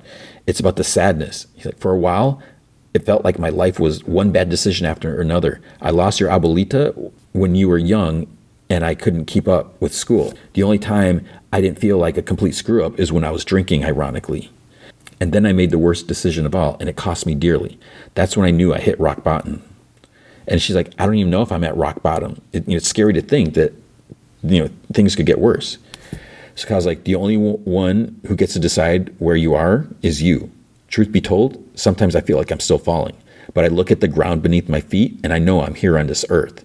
to help my town, to be your dad. It helps me, you know, through it every time. And she's like, Yeah, but I don't know what I want to do. He's like, Well, for starters, you can just put down what you don't need your fears, your guilt, replace that with something that gives you purpose, something that gives you a sense of responsibility, something like a, and he points to help wanted, you know, sign waitress in, in the window. She looks at him, she's like, Seriously? He's like, Baby steps. It's a long journey, but you got to start somewhere. Bruno says, You know, he's like, I'll only say it one more time step away from my son. And Nat's like, You don't understand. I'm here to help. Then John Henry's hammer flies in, takes out the two goons, which okay, luck. I guess luckily or whatever doesn't take out Bruno, but that would have been nice to see.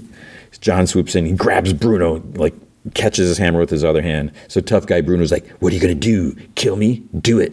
Show the kind of man you really are." Nat like calls out to him. Mateo goes by Bruno's like like he's begging. He's like, "My mom needs help." John lets go of Bruno. He's like, "Where is she?" Neither one applies. He's like, "Look, I know how this feels. You don't have much time, so stop wasting it fighting me. Let us help you. And then there's like another vibration, like the whole place is shaking now. is going through like the underground tunnels, like kind of like subway or tunnels.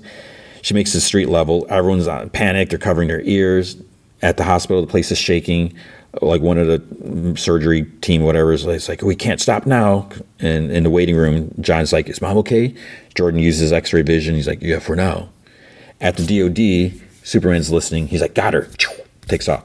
People are like writhing on the ground. Peia struggles to stand. Superman arrives. He's like scans her and she's like, stay away from me. He's like, let me help you. And she's like, you can't. No one can. She bends over again, unleashes a big time like wave, sends Superman flying back. Bruno Mateo, they go out on the balcony. They see Superman. Superman almost like smacks into him. He like flies through the air. Then he flies back. So she's like pretty far from them. So you see, he flies back over there.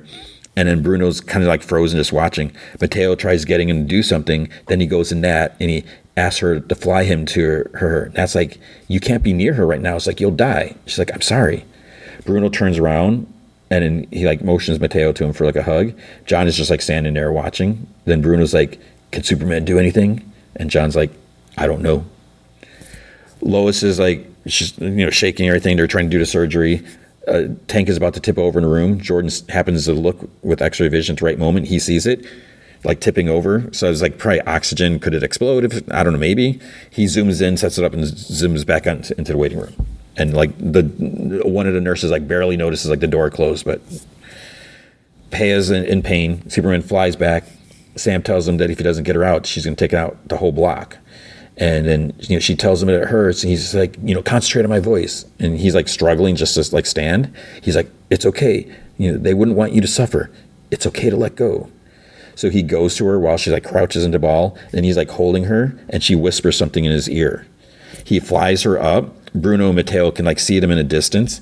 They go up in the clouds because it's pretty like overcast, and then whoosh, and the clouds kind of swirl up, and then it, like they clear out, and you can see like blue sky, and you see Superman like flying back down with Pea in his arms. He flies to the balcony, like sets her down. Bruno Mateo go to her. They're like crying. Super Superman somberly says, "She wanted me to tell you, she'll love you both forever and always." And Bruno just like nods. At first, I thought he's like, "You did this" or something, but he he knew that Superman was doing whatever he could. So they just continue crying, and Nat and John hold hands.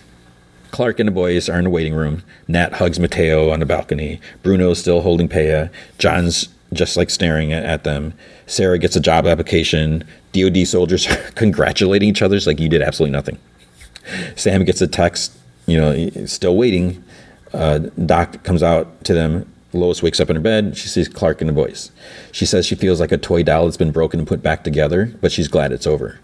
Clark says that he's proud of her, and she asks about the tremors, and he says that she was right about Peia, that the cure didn't work. John said that you know she lost control of her powers. Jordan says it was like Metropolis's version of the big one. Then she's like, "How did you stop her?" And Superman's like, "I didn't have to." She's like, "What happened?" He's like, "Lois, what happened?" Superman's like, "In the end," or Clark, he's like, "In the end, I was the only one that could get to her, so I told her it was okay to let go." I tried to make those last moments as easy as possible. And Lois is like, I'm glad she had you there. At the diner, Sarah gets a uniform and she's like to her parents, she's like, they really need to update these things. They're so 1950s. And Kyle's like, it's a Smallville icon. Lana's like, okay, just wait in the car. I'll be right there. She thanks Kyle for doing this. He's like, of course. He's like, I mean, if, if my mistakes can help her even a little bit, then I guess something good came from them. And then she's like, I think you should take your own advice. He's like, I'm not sure I follow. And she's like, Yeah, you do. He goes to the Gazette. He's like, Okay, so look, I've been working on being a better man, and I think I've been making progress, but sometimes I'm a jackass. He's like, But you're right, I overreacted. And she's like, I knew you'd figure it out sooner or later. You may be a jackass, but you're not an idiot. And she's like, How about you come over here and make it up to me? Yes, ma'am. Spooch. Sam and John are, John Henry, are in an interrogation room with Bruno and Mateo. Sam says that he thinks it's time to talk next steps for both of them. Then Bruno's like, I'll tell you everything in exchange for Mateo's charges being dropped. He's like, Dad, what are you doing? He's like, I'm taking responsibility for my actions so you can live the life you deserve. Then he looks at John Henry. He's like, Promise me my son will be looked after. And John's like, You have my word. And then Bruno's like, And I know exactly what kind of man you are. Because he knows that John's a good man, that he's he means it. And then to Sam, he's like, So do we have a deal? And Sam just nods. And Nat was watching from the other side of the like the, the mirror thing. Lois fell asleep in bed, so Clark takes off her glasses, but she wasn't fully asleep. She's like, "Oh, it's like this is like the best white gloves service, whatever." And he's like, "Nothing but the best for you." He like slowly lies next to her, and she's kind of you know in pain. So just he's barely moving to bed, but you know she's in pain. It hurts, and he stares at her, and she's like, "What?" And he's like, "You amaze me." She's like, "I was unconscious. You were the one out there saving Metropolis," and he's like, seeing Pay at the end, knowing that's what you've been fighting this whole time, it just really hit home. And she's like, Well, I could have made it through the surgery without you. He's like, We make a pretty good team. Then, in the rubble of the train tunnels, Bizarro Superman's awake. He starts screaming, his eyes glow blue. And that's the end of the episode. Two episodes left, but it, there's no episode next week. So June 20th is the next episode. And Lex Luthor is going to get freed from the confession, I guess. Let's hope and pray there's a season after this. With Silo Season 1, Episode 6, The Relic. Oh, I guess I should mention where I'm at in the book. so there is something that may or may not be a spoiler for the book, depending on, on how closely they're going to stick to it. Because I, I, I, may have mentioned, I think I've mentioned, I, I don't remember what I've said last time. In the book, so the book starts off with Holston, with, with the sheriff already going out. We don't see the whole thing with Allison. We don't even see his wife and all, all that. She's she has already gone out. So it's the book pretty much starts where the sheriff decides he's going to go out. And he doesn't choose Juliet to replace him. In the book, Marnes chooses her. They he comments to the mayor, to Mayor Jahns, that she had helped him and Holston on a case Er, you know, before, and I guess he was like saw something. So like in the beginning, she was was thinking that that he had a crush on her or something like that. Marnes, it because you there, there's a lot more. You get a better sense of of the mayor and the deputy like having feelings for each other because you know they've had a past, they're friends. I think she was married to his, his best friend or something like that. So there's a lot more. Uh, of that building up on their journey that so i mean the book is pretty cool let me just just say that so, but it's interesting that that it was a deputy that that, that chose her, and that that kind of takes away a little bit because in the show with with the sheriff appointing, you know, suggesting that adds a little more credibility to it.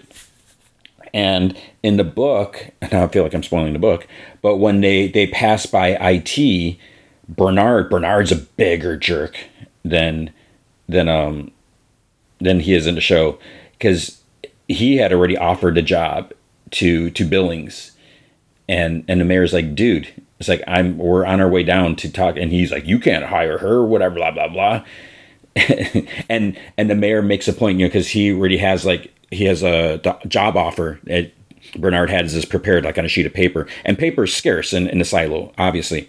So he has this uh, you know offer for the mayor to sign she's like well i will consider it but i you know want to go meet you know offer to juliet whatever first. So when she takes the form she like purposely like folds it puts a crease in it and it kind of makes bernard cringe. On the way back up he's like pissed off at them.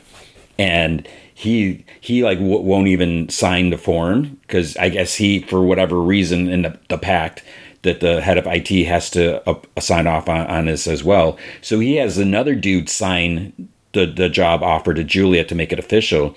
He has some dude named Lucas, and Lucas is a dude that's hanging out in the cafeteria, but I don't think that Lucas works in IT. And it's interesting in the book. Marnes is like, just get Sims to fill up their water, give them food, whatever food they need to get, get it back up to where they belong and out of here. He's just like so rude about it. So it almost feels like Bernard could be involved with the mayor's death. In the book, Marnes doesn't die right away. I think we're. I'm trying to think where we're at. I don't. He hasn't died in. in, in pretty sure he hasn't died, and yeah, he hasn't died yet in the show, and he's or he's already dead. Um, so it really looks like Bernard was involved, and then there's also Sims. If Sims, but wh- why would Sims be filling the water? So we haven't really seen Sims. I'm and I'm on. I don't even. I should have should grab my where I'm at. I think I'm like on chapter thirteen. But uh, the big spoiler. So now Juliet is is a sheriff where I'm, I'm at in the book, and I th- again I think I'm like on thirteen or fourteen or fifteen. I forget what chapter I'm on. And Marnes is still there, but he's just like so focused on on the mayor, and it, it it jumps to one point when he gets I think it's like part three of the book. Someone else is is headed outside, and it's like what? What what is going on? So I don't know if that's going to happen. So I, I won't spoil that.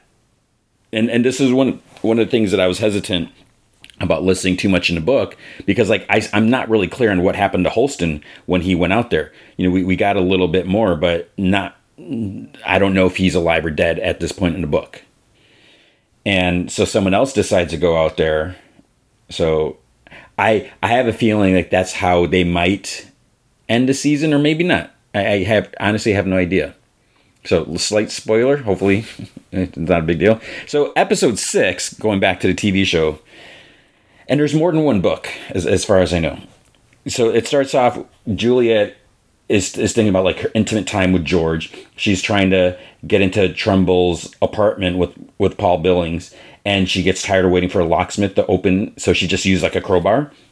The power has been cut already because I guess judicial decided to cut it, and then as they're looking around, Billings finds the Pez dispenser, and he doesn't know what it is. So somehow Juliet must have gotten there earlier and planted it. So then it goes back to the flashback. Jules is looking at the Pez dispenser. George is smiling, and she's like, "What are you smiling at?" And and she mentions that they call him Creepy George, and they she's like like they've scratched it on the side of the generator. Beware of Creepy George. He's so creepy. You know, she, obviously she's joking. He's like, "You'd never allowed generator graffiti." And second, if it said creepy computer guy, I might have believed you. So she asks, uh, she's like, "Am I your only friend?" And she because she knows that you know she's down here, but is she is only friend in the entire silo because that's pretty sad and he's like no it's pretty great then he asks if she wants to keep the dispenser and she asks you know does she does she want to risk going to prison or being sent down to mines for one of these strange toys? And she's like no. So he said well they already you know broken the supply together so she could have her precious tape. And she says that that was necessary and he did nothing. He's like hey hey hey. She's like okay yeah you drew a map a really poopy map but i did everything myself including throwing bacon at dogs and running like crazy. And he's like for a roll of tape? She's like that tape saves lives okay so this is interesting you know we get more about that and also what's what's interesting is i think you know, as, as they mentioned the mines here, but the, obviously the mines, that's where they have to get the oil from and, and you know, stuff. So you, you, don't really think about that. I don't think they've really gone into detail here. So she said that she took the risk not for herself, but for everyone. And, you know, these strange toys that he has, they're just not worth risking a life for, especially when he doesn't even know what they're, what they are. Then he's like, if these things aren't worth risking our lives for, why do they make it a risk to our lives to have them? And she's like, I don't know. And he's like, neither do I. These things were used by someone for something at some point as tools. He's like, I'm going to use them as tools, and I'm not. Uh, and not all these things are illegal, by the way. And he brings out his watch. He says that it may not be as valuable as a refurbished socket wrench or as romantic as flowers from the mids, but to him, it's everything. He's like, and I want to give it to you. She looks at it and shakes it. She's like, George, it's broken. She, says it's like a paperweight, you know, cheaper than the paper it would hold. He says that it's a gift, and things like the watch and other relics could be the key to answering Silo's biggest question. And she says, "Okay, no more talking. You know, back to smooching or whatever." So then she's lying in bed and she's looking at the watch. She gets up, she gets dressed, she leaves for work. We see the, the flowers. So there's flowers in her apartment because they're just sitting here. I don't know who they're from. Are they from her dad? Is it from the mayor? I don't know if. I think there might have been a card, but I don't think we saw it. So then someone is putting up a sign for forgiveness holiday. It, and it says, like, in the spirit of go- goodwill, community, and commerce, citizens are encouraged to let go of past grievances, travel beyond familiar levels, to see old friends, to give gifts, spend credits in the marketplace, and, and stuff like that. At her desk, she types in a, a relic database, like yellow plastic, blue handle. And, but it, it says peasant aside, she didn't put that. But in a few seconds, the computer's like, insufficient data. Then Paul comes in. He's like, You didn't take that to judicial? And he has a note that a porter brought from recycling and he says like keeping an illegal relic beyond a 12 hour window from discovery to judicial handoff is a serious crime so she looks at the note says didn't find what you were looking for i'll let you know if that changes so she asked, she's like how do you know it's illegal she's like clause 75a-11 an investigation into relics may be conducted by either the sheriff or the judicial department when the and then he's like when the identified relic is associated with a serious crime She's like, well, I'd say murder qualifies. And Billings like, did you read the next paragraph? That's only with judicial's approval. If you want a relics investigation, you have to see Judge Meadows. She says that she hears that a lot. so she's like, why not tear out the pages of the pact and leave one that says, see Judge Meadows? He like scoffs. She's like, you've talked to her, right? He says that, you know, she passed through the office when he was at judicial, but these days, even when you like win the pact competition, it's Sims who gives out the pin she's like, there's a competition for knowing the pact. He's like, I won it four times, more than anyone else. She's like, of course you did. He's like, but I was just a judicial regular. You're the sheriff. If you want to meet with Meadows, that's another thing entirely. So they head down to judicial and they're met by Sims. Meadows tells Juliet that she's not feeling well, so let's make this quick. Juliet says that she's here about the investigations in Trumbull. And Meadows like, I thought that was settled. And Sims like, it is. And the and Juliet's like, well, this was found about 10 hours ago by Deputy Billings on a search we did with Deputy Cairns. And she's like, or he's like, Sims is like, where? Billings says it was in Trumbull's apartment in the bathroom, sir. And she's like, I'd like to conduct a relics investigation as a way to identify possible offenders like Trumbull before they have a, a chance to act, Judge. She's like, the, the pact says that the gateway to disruptive criminal activity often starts with unlike, and then she's like, unlicensed documents and relics, I know, but this relic, what is it? And Juliet's like, I don't know. That's why I want to look into it. Sim's like, this didn't belong to Trumbull. I don't care where you found it. It isn't his. You are you aware that we have files on every relic found in the last 140 years? She's like, yeah, but I looked into the database and, and then Sims cuts her off. I wasn't saying we, meaning all of us. I mean we as in judicial we have a far more extensive catalog of information. For example, that watch you wear on your wrist, in judicial, we know, I know, that that particular item, despite being in your possession, is currently registered to a now deceased George Wilkins, a man you claim was murdered. So, why does judicial have all this access and the sheriff department doesn't? It mm, seems kind of, if they're upholding the law, but their stuff is being withheld from them, seems kind of kind of crazy. So she's like, accidents happen, and Sheriff Becker made me realize that Wilkins' death was one of them. That's why I'd like to open this investigation so we can know those things that are not in your catalog, like the fact that your very close colleague Douglas Trumbull was a murderer. Meadows like Sheriff Nichols, and then Sims like Judge, if I may. She's like, you may. And so Sims like, a relics investigation is actually a smart play. Especially today with the forgiveness holiday, people will be more inclined to turn over items without facing legal jeopardy. So I'm fine with it as long as you take Paul with you. You probably know less of the pack than my son does. You'll need a specialist with you at all times, creating a list, every offense, every relic, and the names of who has what. And she's like, Yeah, of course. So Sims is kind of rude to her, but he, I guess he feels she's beneath him because he's in judicial. So they leave. Billings, like, what's the plan? She says that he heads back up and she'll see him in an hour he says that you know with Sims taking interest, Judicial will be watching her everywhere she goes, every level. So either his guys or the whispering friends at a silo, and they could be anybody. So like it or not, he's like, today I'm with you all the way. Juliet's like, I know a guy who's been busted for relics, and he owes me a he owes me one. So let's go. She knocks on, on a door, and Patrick Kennedy opens. He's like, Fudge me, who would I kill this time? She's like, I've got a relic question. And then he's like, For someone at this address? She's like, Are you coming out or are we going in? So he shuts the door and he comes out. And he's like, I don't know what Marnes told you about me, but I'm a simple man. I paint walls. That's how I make my living. I don't deal in illegal relics. She holds up her watch. So then she's like, Who do I see about legal ones? He shrugs, looks across the way. Uh, he looks at this dude in the balcony. At first, I was like, that guy involved, or is he's just worried about someone listening? And he's like, I don't deal anymore, especially with things like that. And Billings says, like, a watch? And he says, a working watch. It's like, and he's like, who the fudge are you?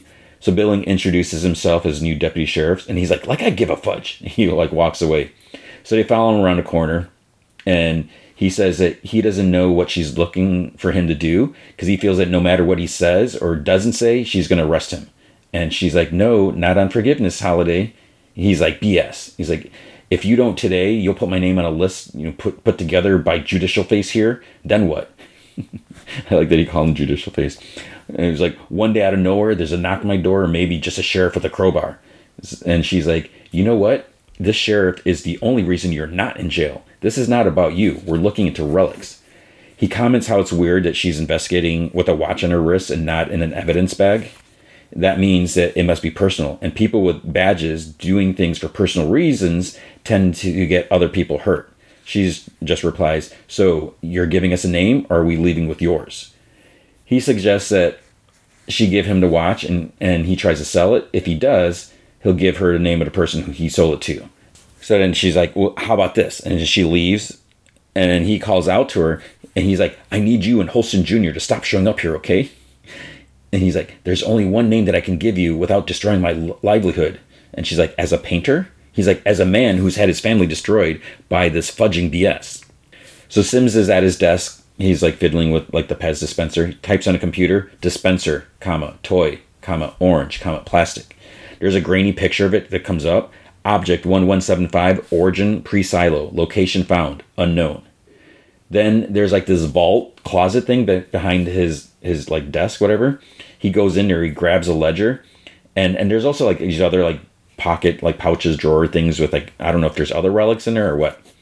Juliet and Billings they head down some levels. Then there's a flashback to Juliet and George down below. He says that something about people leaving traces, and he asks if she ever thinks about the world beyond the silo. She's like, no, when would I have time to do that? He's like, even now, I'm worried some idiot is tightening the wrong bolts or misreading the pressure valve. So there's like more chit chat. And she says, you know, she's the one who keeps things running for dreamers like him. And she holds out the watch. He's like, this must have taken you hours. And she's like, yeah, time I don't have. He's like, why? Because when you talk about these things, something ignites in you. And I can see it on your face. I don't see that in, on a lot of people. But she says that it was selfish reason because she really likes the way it feels when she makes him feel the way he does. So he asks, you know, how does she get it working? And she says it was easy when she made the right tools. So she fixed a broken watch. But the fact that she had to make her own tools to fix it because it's so small, you know, for whatever reason, the the people, the silo, whoever, they don't want people having small tools, just like the magnifying things. So there's this lady with a cat. She gets a knock on a door she opens it up. There's like a tray of food, and she's like hesitant, and she kind of looks around. As she goes to close the door, Juliet and Billings pop out before the door closes, and Juliet's like Regina Jackson, and she like invites him in. So Juliet looks at the room. And Regina's like, "Never thought I'd see that again," referring to the watch. And Julie's like, "Do you know it?" And she's like, "Of course I do. It belonged to my boyfriend." She's like, "What?" Sims turns to the Pez dispenser page and this ledger thing the the the doc mentions Pez, and on the next page there's an interview log with someone named Lionel Nelson. He flips to the back, and it's someone identified George Wilkins as a relic holder. So this is not good because Sims knows that Wilkins had the Pez dispenser. And if Juliet has a watch from Wilkins and she's looking into his murder, and now the Pez dispenser's in Trumbull's apartment, which she did plant there, Regina's like, So, how is George? And Juliet's like, He's dead. He fell off the stairs a few months ago. So it, I thought it was more than a few months, but at least now we, we have an idea like how much time passed by, or you know, but a few months it, she could be exagger or some I don't know whatever. So Regina's like silent for a moment, Then she says, Either of you know George, or is the watch just something you found? And Juliet's like, No, I worked with him before I became sheriff. And Regina's like, A mechanical? He, and she's like, Yeah. More silence. Billing jumps in. Miss Jackson, are you in possession of any relics, legal? And she's like, Last time I saw him, that's where he was headed, moving on to the next thing, the next person. So she, she's like, she's figured out that he hooked up with Juliet. And she's like, No, I don't have any relics, not anymore. Anything I had, and there was a lot, I got for him. Then she's like, Somebody give you my name? Happens a lot, but I'm no dealer. George had me buying things for him. He had no one, so he used me to get things. Paul starts asking if they were, uh, you know, all legal, or then Juliet's like, Was your relationship sanctioned? And she's like, George didn't do sanctioned relationships. And any fool could would see that he's not the type of guy that you would spend forever with. And then the Billings, she's like, legal? Sure, I guess, but how does anyone know? And Billings like, you ask. He's, she's like, I walk into a law enforcement agency and ask if the item I now possess is an illegal possession. She's like, seems like I'm making it easy for for you, or for them, or whatever. Then Juliet's like, did you see or hear from him after he went down to mechanical? Regina's like, you ask a lot of questions. She's like, look, sheriff, George went down to mechanical to explore what he called the big questions illegal questions. He got what he wanted from me. He didn't need me anymore, so he left, probably in pursuit of someone new down deep who would give him a hand. So she seems to really pushing that like George is a, is a dog, or is she like trying to figure out if he and the sheriff were together? It's like it's not really clear. Can we believe what she's saying? Did he even you know was he even her boyfriend, or is she lying about that? So Billings like, what illegal questions are we talking about? And then she's like, I've been over this time and time again with judicial. She's like, those aunts and uncles I told you about, because she said she had all these relatives or whatever. She's like, so um, so did they. And then she's like, George cost me a lot. He lost his family, but didn't mind isolating me from mine. You know, he was good with words. And there's like awkward silence. Then Billings like, thank you for your time, Miss Jackson. If you have any questions, we can. And she's like, I do. When he told you he loved you, did you believe him? Juliet just like stares at her, and Billing like swoops in. He's like, "Thank you." As they walk out, Paul's like, "There's no way that woman was all there, right? Her place is like like the junk room at, at recycling, and the smell of that cat food." And he's like, "You all right?" And she's like, "Yeah, I'm great." So obviously, she's bothered by this, which you know, who you, you can't blame her. More memories of them lying together because you know now she's wondering was was he really a dog? Was she was he using her? You know, did he move on to the next thing to try to get what he wanted to get, answer these questions? So she's like toying with her badge in her her office. Billings knocks. So then Sim says to out there, he's like, "We need a room." So Bernard is there too. Sim says to Juliet, he's like, "There's an interview with a confidential informant that indicates the relic you brought in earlier was an illegal possession belonging to your colleague George Wilkins." And she shrugs. She's like, "I don't understand." Bernard says, according to judicial records, a search was conducted at Wilkins' place before he died. In that search, they found nothing. And then he's like, but last night, Wilkins' relic mysteriously appeared in Trumbull's apartment as a result of a search coordinated by you. So Juliet's like, first time I ever saw that relic was last night in Trumbull's place when Billings showed it to me. And then he's like, wait. And she's like, Sims, George and I were friends. Beyond this watch, and he's like, oh, beyond that? She's like, I never received anything from him, especially something as ridiculous as that thing. So Bernard's like, I have a question for Mr. Sims. On the day Judicial searched George Wilkins' apartment, was Trumbull a member of the search team? And Sims like, Mayor, the name of Judicial search team members are strictly confidential. You know that. I am in no way required to reveal that information to the sheriff's department or to the mayor's office. But he's like, but if Trumbull was on a search team, is it even slightly possible that he simply thought that the artifact was a harmless curio and decided to take it home for himself? And Sim's like, You want me to entertain hypothetical? I'm not going to do that. So then he's like, Theoretical. It is possible, yes? And he's like, Nothing. He's like, In your search, did you find anything to explain why Trumbull would want to murder Marnes and Jahns? And she's like, no, not yet. I and then Bernard's like, no. As far as anybody know, Marnes and Jahns died of a heart attack brought on by walking the silo. So any further investigation might expose the truth, and that could prove destabilizing. Not everyone believes this, but I think some mysteries are best left unsolved. Mr. Sims? So they walk out. Sims isn't happy. Juliet thanks Billings for not telling him about her and George. And then he asks if she planted that relic so he'd find it. And she says nothing. He's like, Your decision could have got me jailed or even, you know, sent to clean. She's like, I wouldn't have let that happen. He's like, You brought up my name with them just as soon as they came to you. I have a family, a wife, a baby. And she's like, I know having some judicial minded deputy who lives by every letter to pack can be annoying, but you have to be honest with me. Honest as if not only your life, but mine depended on it. And she's like, I'll try. You'll try? She's like, Yeah, that's what I can do.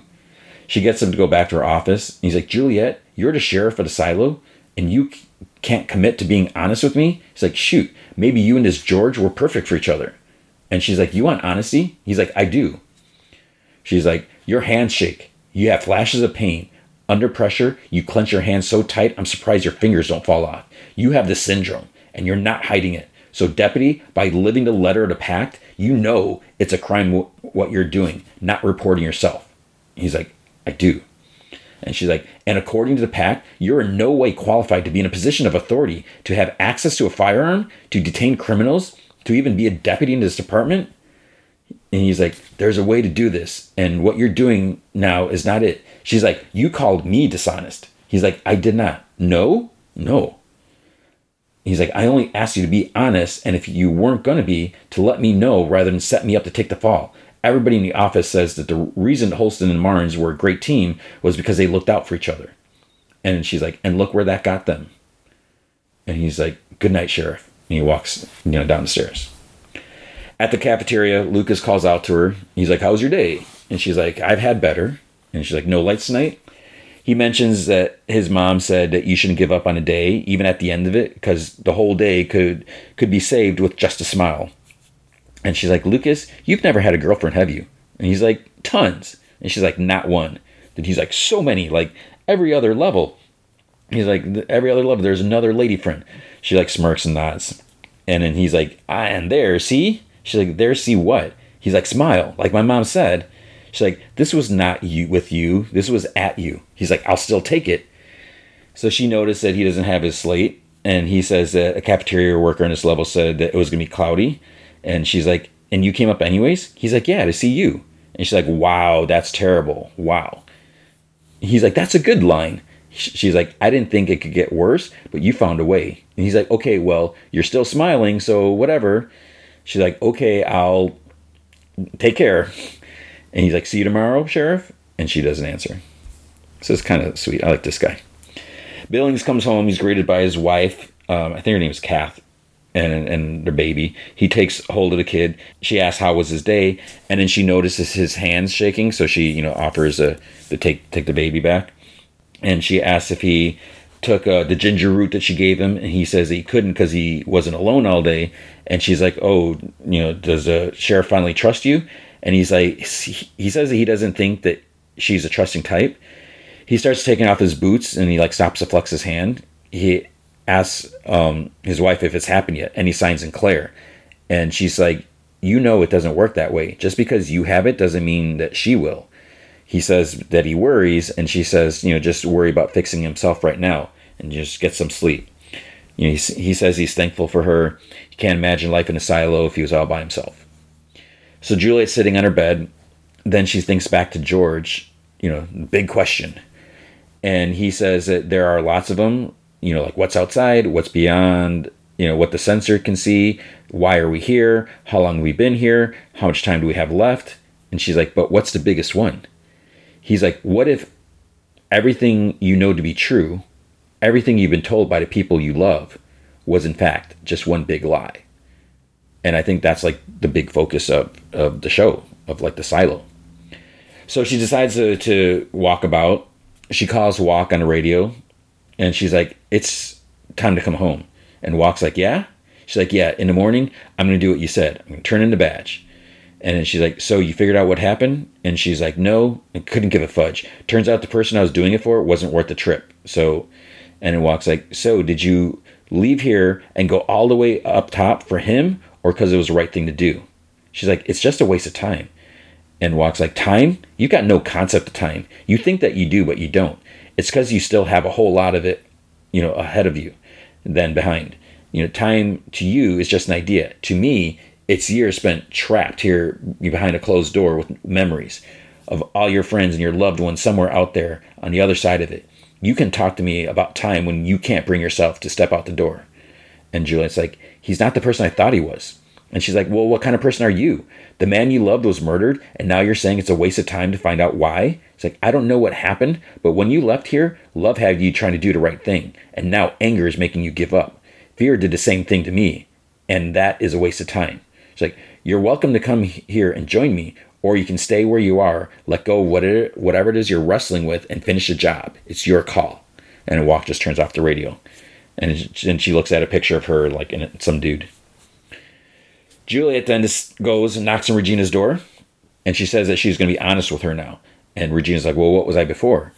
Juliet's like, You're the confident informant, the rat who gave up George. You're the one who told Judicial about the hard drive. It's because of you George is dead, Regina. And she's like, Just give me a second. She's like, Give you a second. And she's like, You come to my door and you accuse me of betrayal? She's like, You told Judicial about George. She's like, No, not them. No? She's like, Judicial come during the day. They ask the easy questions. But the man who knows everything, he comes at night. She's like, What what are you talking? Then Regina like clips something to a fan and then turns it on. She's like, One night I wake up and there's a man in my bedroom. I can't see anything. The lamp's been unplugged and he tells me not to move. He wants me to tell him everything, to give everyone up, not just George. And she's like, Regina, what do you? And she's like, For every one question I wouldn't answer, he'd threaten two people I loved, my friends, my family. If I left the apartment, he'd turn up at night at the foot of my bed in the darkness. He would start recite the names of everyone that I had talked to that day. Everyone I had, if, if I had visitors, she's like, look, I put up these block to, to block up the sounds. I don't know if it works. Even with them, you know, he may hear every word. And she's like, who is he? Who are you talking about? And she's like, they know how to get to you. They know what you fear. She's like, my mother. She's like, every name I gave them was another day that she didn't have to spend in the mines. So yeah, I gave her the names of every relic dealer I knew. She's like, that's why Kennedy gave me your name because he knew Judicial already had it. And she's like, well, hopefully they all know so they'll stay away from here. Juliet's like, but if you cared for George, and she's like, he only cared about himself. And she's like, hey, George is dead because you gave up his name. And she's like, he is dead because he didn't give up the hard drive. She's like, Regina, what's on the hard drive? And she's like, don't ask. And she whispers, she's like, what's on a hard drive? She's like, I never saw and he never really cared about me. He used me to get it for him. He probably did the same to you, pretending to love you to get what he wanted. I didn't give him up. Then he gave me something from his mother, the only thing that he kept of hers. And she's like, What did he give you? She's like, These things, these objects, all this stuff, because of it, I, I have nothing. I have no one. Juliet's like, I'm sure the hard drive's been destroyed, so I don't think they're going to disturb you anymore. And she's like, Neither will I. So then Juliet moves to leave, and Regina grabs her arm. And, like, you know, seated, she holds her close to her face. And she's like, Hey, what did George give up for the hard drive? You said he gave you something. What is it? So she stands. She's like, It's everything. She's like, I don't think they know it exists. They searched and they tossed my place. They looked under the mat, but they just tossed the damn thing aside. So she opens like hidden pocket under the mat and she pulls out a folder. She's like, This is a gift from George's mother, given to him by his aunt Gloria. This was passed down and hidden for generations. And Juliet's like, Is this before the rebellion? She's like, This was before the silo, before there was a reason to lie. So she hands her the folder. She's like, When you see what you'll see, she's like, Don't speak it out loud. Don't let them hear. This will get you killed. So Juliet goes to her apartment. She sits and she looks at the folder. Inside, like the front cover, is written Gloria and George and she turns a page and there's a drawing of like a green forest and like in a path. It says Chattahoochee National Forest, and which and I looked it up. That's supposed to be in North North Georgia. The next page is like a real photo of like people paddling in like big rafts down a river, and there's a picture of a dolphin. There's like seashells. There's a beach with a sunset, and then the camera pulls back in Juliet's room, and we see her on a monitor. And there's like a whole wall of monitor, and two dudes are watching so she's there's a camera in her room. She's being observed, and other everyone's being observed. So one of the, the dudes there is like, "You have to wake him up." The other's like, "But it's the middle of the night." And the first one's like, "I know, but he has to see this now." And then the dude gets up. So this is bad news because Juliet has this crazy book, forbidden book, and they know that she has it. They know that she's looking at it. I don't know how much they can see, but they, they must be able to see something for them to wake someone up. And are they going to wake up Sims or is there someone else? So this is crazy. Now, as you know, by the time you listen to this, the next episode is out. So um, I'm ready to like stop right now and go watch it because I'm I'm really curious to see what's going to happen. All right, then with American Born Chinese, season one, episode five, Abracadabra. So we're going to do two more episodes. Uh, it starts off, Jin asks Wei Shen what happened to him because he disappeared for like four weeks. And he's like, oh, I can explain everything. So they're in Jin's living room now. They, they went to his, his place. Uh, so Wei Shen says that after he left him with the, the big toilet paper bear, uh, the, toilet paper bear, uh, they TP'd it, uh, his staff and the, the Jingu Bang was taken by Niu Mowang, who was leading an uprising against the Jade Emperor. So he went back home with his dad for a few hours, even though it's like much longer on Earth, but it's okay because he returned to finish his quest and find a fourth scroll. So Jin's just like stares at him, you know, after he tells him all this stuff, and he's like, "Okay, that that was a lot." Then Wei Shen says that his his aunt, his auntie Guanyin, who is Michelle Yeoh, bought him a new cell phone. He's like, "Cool, right?" And then Jin's mom comes home, or she or she comes in, and she's like, "Oh, I didn't know you invited one of your new friends." And then he like stands up and in Mandarin, he's like, "How do you do?" And he's like, "My name is Sun Wei Shen." And in English, he's like, "It's like, oh, do you go to school, Jin?" He's like, "Yeah." Him and his auntie just moved here recently. Then in Mandarin, he's like, "Oh, and I like your home, and that's a pretty necklace." And she's like, "Yeah, it's very special." She's like, "I'll show you the companion piece." So then, like this armoire and this like case thing, there's like a different colored one she says that they go together. Hers is a green jade, and the other's an orange jade. It's like very old and very rare. And he's like, "Cool," in, in, Mandarin. Then she says that she's like, "Oh, you should teach you know my son Chinese. You know he's terrible." And then Jin like takes Wei Shen and like kind of guides him to his room. So Wei Shen is like in awe over all of Jin's like figures and manga, and he he says that his dad told him about a scholar that might be able to help with the fourth scroll. His name is Ji Gong the mad monk. He was banished from heaven, now lives on earth. So he and then he sees Jin has a magic kit. He's a and Jin's like, like, oh, that's just a dumb thing I got when I was twelve. Wei Shen's like, oh no no, show me.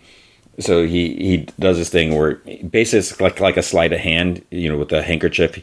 He I forget what he had. He had something out, covers it up, and it turns into like this Lego hot dog light flashlight or something like that. And Wei Shen's like, how'd you do that? Whatever, you know. But but then Jin's like, well, if you have this guy, he's like, why do you you know do you do you still need me? And he's like, Wei Shen's like, you don't want to help me?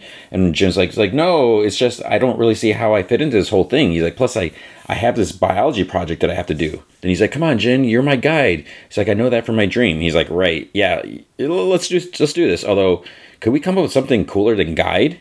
Wei Shen's like, uh, servant. Then Jin's like, yeah, you're right. You know, guide's better. So they go to this uh, place with like a little golden temple sign, and there's like two escalators that, that lead up.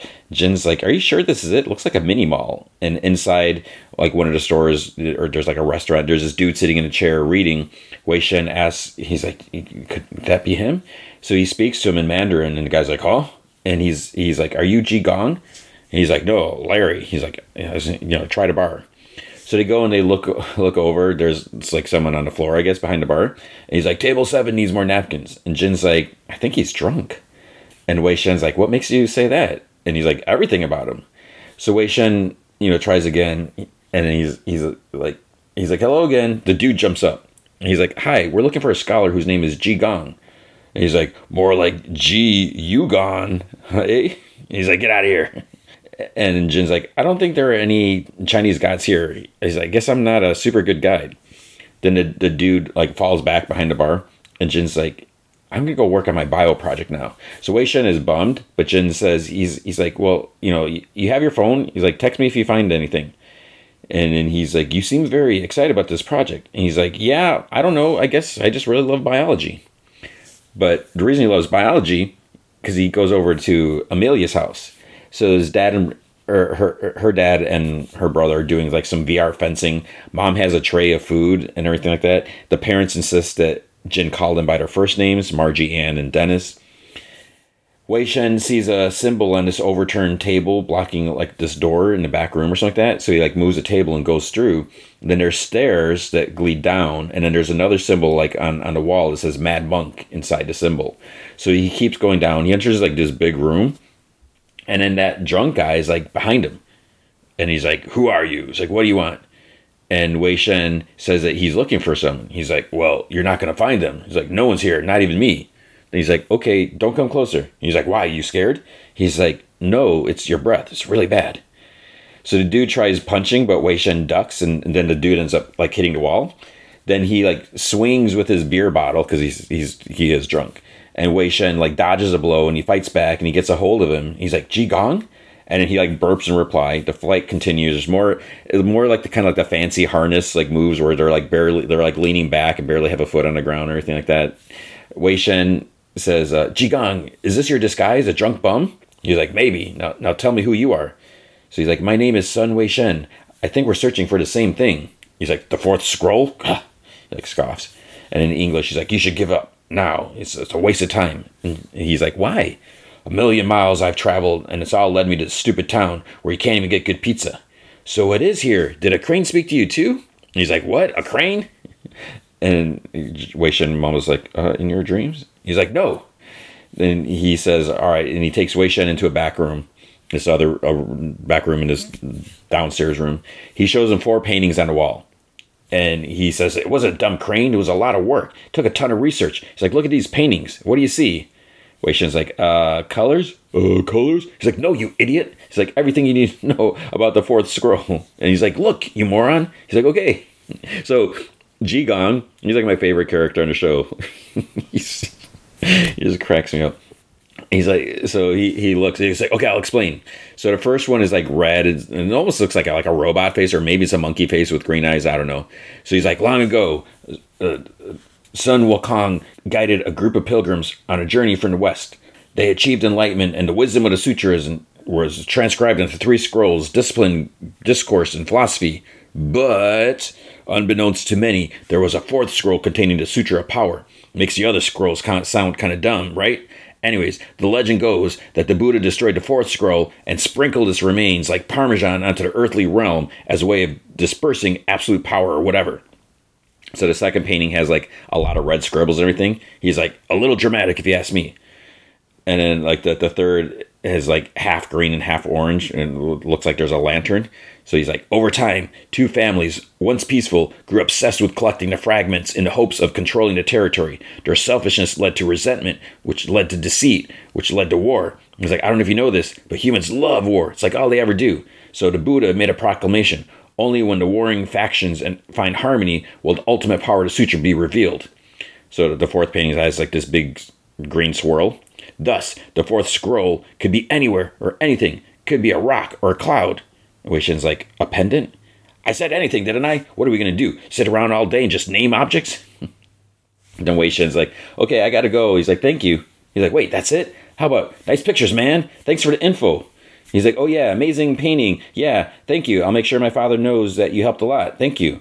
And in Mandarin, he's like, who's your father? And Wei Shen's like, the Monkey King, Sun Wukong.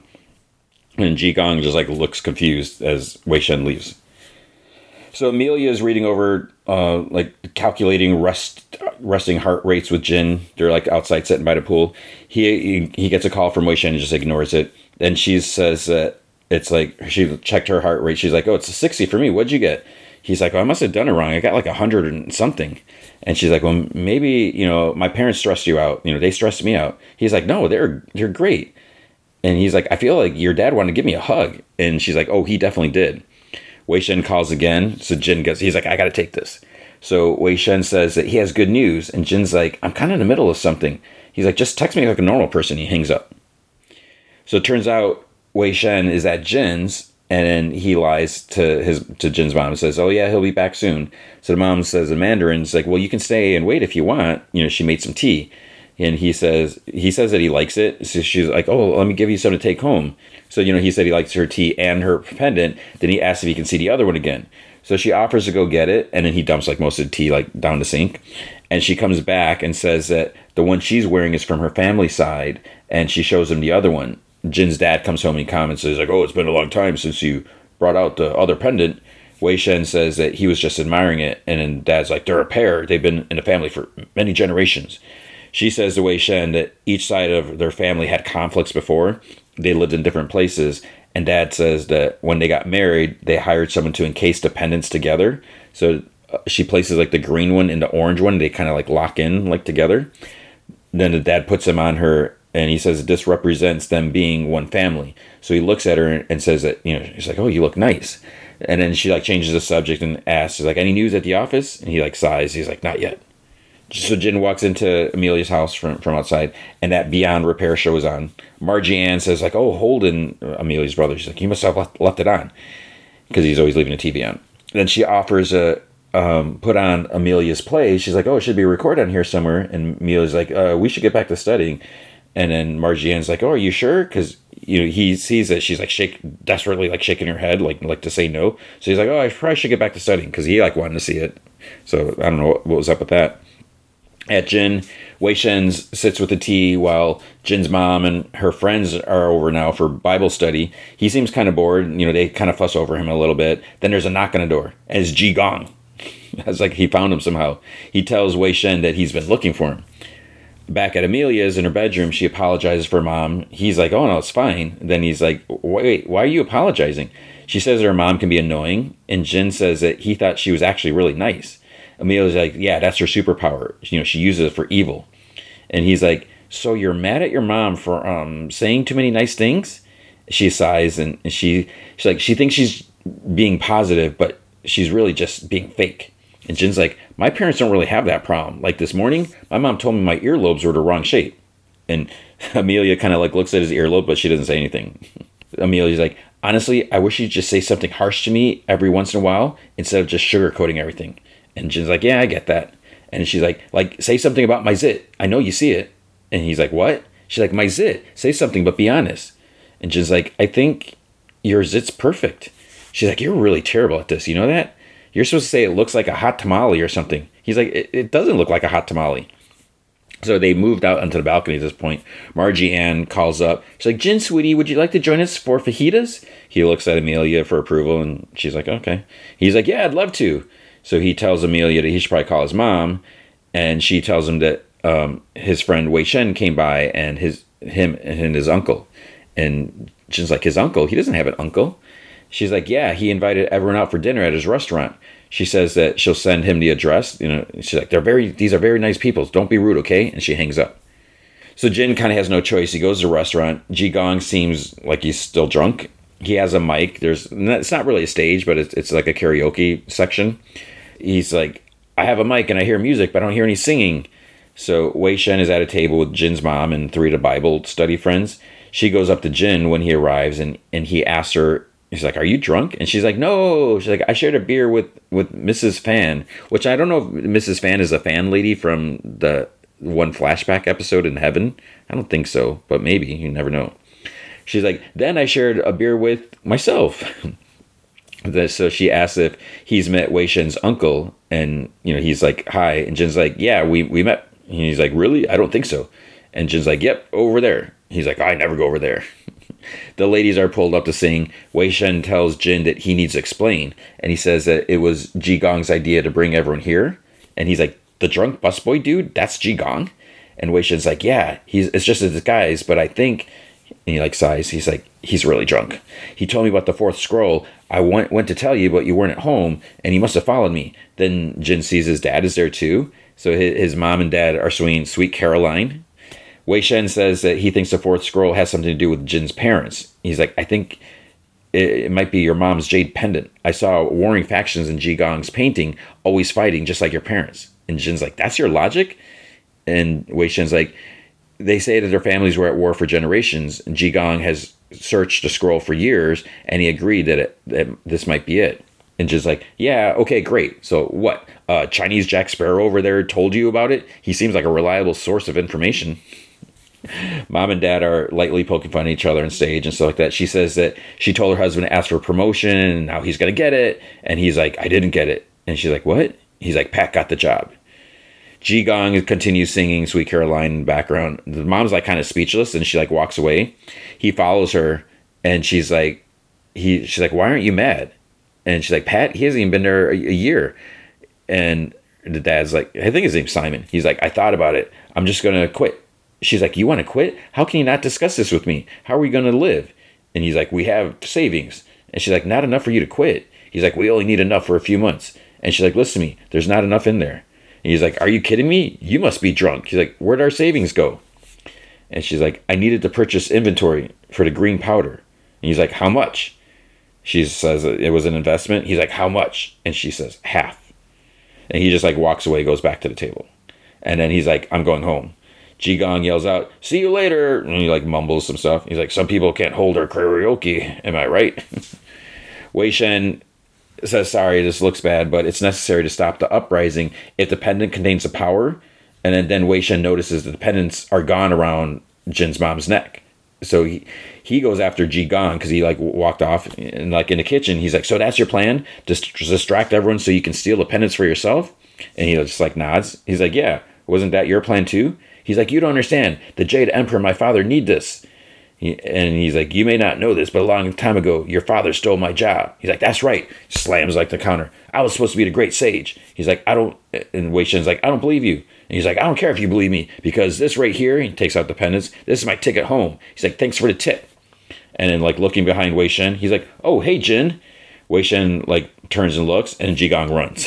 so he goes outside, like down to escalators, like onto street level, and and like Jin, uh, Wei Shen's like chase chases after him.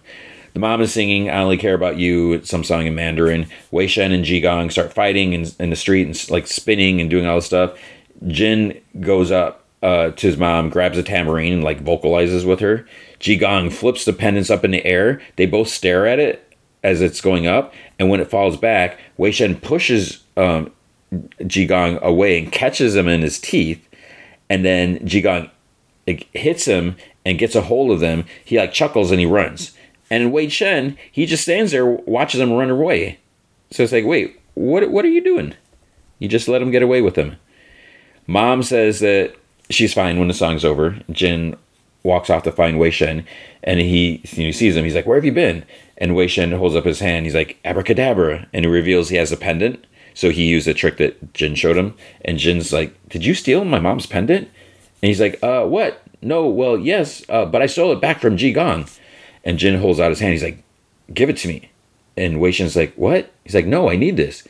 And Jin's like, Wei Shen, give it to me. And as he reaches for it, Wei Shen pulls away. He's like, This is important to me. He's like, Well, it's important to you. It's important to my parents. He's like, They just got in this huge fight because of you. He's like, I don't care who you are. I don't care what's going on in heaven. You can't just come in our house and take our things and lie to our face. And Wei Shen's like, I lied? He's like, No, you lied. You don't want to be my guide. You don't even want to be my friend. And he's like, Wei Shen, that's not what this is about. That doesn't belong to you. Give it back. He reaches again. Wei Shen moves back, but his elbow kind of like, you know, he jerks his arm up. His elbow hits Jin in the nose. And then he like apologizes, like, Are you okay? And he's just like, Stop. So Jin doesn't know what else to say and he just like walks away. So Ji Gong unwraps a napkin. You know, he, he ran a little bit. So he put the, the pendant in there and he looks and it's Jin's light up Lego hot dog man. And then uh, Niu Mowang says, not what you were looking for. So then there's this dude, Jamie. He's trying to fix this lady's fridge, but it's really Kihu, Ki Ki Ki Hui Ke Huy Quan, Ki Ke Huy Quan. I think that's how you say it. So he he's the guy that plays uh, Freddie Wong in the Repair Show. She gives him like a container of papas con chorizo, his favorite, you know, before it goes bad because the fridge isn't working he gives her this little flyer. He's like, next week I'm teaching a Shakespeare class, and you know we're having a student showcase. So she asks if he'll be performing. He's like, no, no, I'm just behind the scenes. Then she's like, she says that she has to get back to her show. He walks out and he hears, what could go wrong? And there's laughter. So it's like, does she know it's him? I don't know. That was the end of episode five. Episode six, hot stuff. So Guanyin is sorting through some stuff to keep and some stuff to get rid of. She's making piles in the living room. Wei Shen's just laying on the couch staring at the pendant. And she's like, Well, what are your plans with it? And he says that if it is a fourth scroll, legend says that he needs his father's staff to open it. But Ni Muang has it. She asks if that's the only thing bothering him. And he's like, he says that he didn't expect that getting this would cost him his friend because he thinks he, he hurt Jin. She sighs. She says that she promised not to get involved, but she can offer this just once. So she says that she'll bring the pendant to Lady Rocky. She's like, she gave herself that name. Her real name is Shiji, and she's apparently all about stones. Wei Shen's like, thanks. And she's like, oh, no need to thank me. Just help me clean. And she's like, do you want me to throw away these old soy sauce packets? And, and she's like, ah, what are you, crazy? At school in bio class, Amelia asks Jin if he's all right. He's like, yeah, why? And she's like, nothing. You've just been a little distant lately. That's all. He says just some, you know, other stuff. And she asks, you know, does he want to talk to her about the other stuff? And he's he's like, well, you know that kid Wei Shen? And she's like, yeah, but I haven't seen him in a few weeks. Jin's like, well, he he went home and then he came back. And he's like, we kind of got into the thing after I left your house the other night. And she's like, like a fight? He's like, kind of. And she's like, he seems really nice. And Jin's like, yeah, well, I guess some people just aren't what they seem. So she's like, Well, do you want to finish this project after school today? He's like, I do, yeah, but I can't tonight. And she's like, Why not? Jin's like, It's it's my birthday. She's like, What? He's like, Yeah. And she's like, Are you gonna do anything to celebrate? He's like, No, it's it's not a big deal in my house. My mom just makes these noodles that taste like nothing, and then my dad gives me twenty bucks. And she's like, Hmm. Well, my mom just makes practice cakes for the entire month, and then my dad eats them all just to be nice she's like, we should do something. It's a one day that you get to celebrate yourself. And he's like, we don't really do that. And she's like, oh, we should go bowling. He's like, I'm not turning 50. She's like, Amelia's like, me and Ruby found this place and, and they make it all futuristic. He's like, futuristic as in everyone's 50? She says that, or he says that he guesses noodles can wait. And she's like, perfect. She's like, I'll invite people and I, I promise it'll be fun at this jewelry shop called Jewel of the Orient, this lady like tries on these earrings and asks how much. The owner's like, "Oh no, no, they're they're not for sale." And the lady's confused. The owner's like, "The stones were forged in the White Bone Cave during the the Qing Dynasty. I bring them out simply to admire." So the lady's like, "Name your price." And she's like, "It's not really about money. And actually, I'm about to close." And the lady's like, 20,000. The owner kind of laughs. And she's like, I'm sorry. Then she's like, 50 then for the pair. Well, they do look magnificent on you, but what would my ancestors say? Then she's like, 100,000. And then the owner's like, let me wrap those up for you. So the lady shopper leaves, and then the owner opens a drawer and like puts out like the same exact like duplicate in a display case. So she obviously scammed her. And uh, Guan Yin uh, materializes there. She like teleports in or something like that. She's like, one of a kind, huh?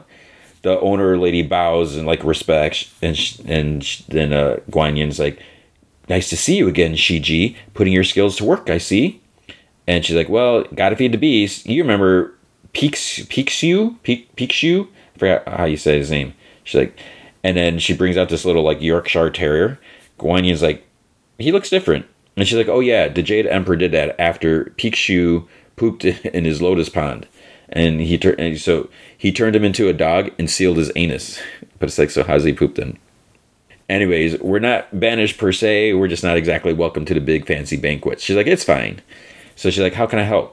Guan Yin says that she's inquiring about a stone they discovered, two stones actually, set together. And she's Shiji's like, what do you need to know? And she's like, whether this is the fourth scroll or not. Jin tries to figure out what to wear. He's trying looking at different shirts. Mom tells him noodles are almost ready, and he's like, "Well, actually, I'm probably gonna go out tonight if that's okay."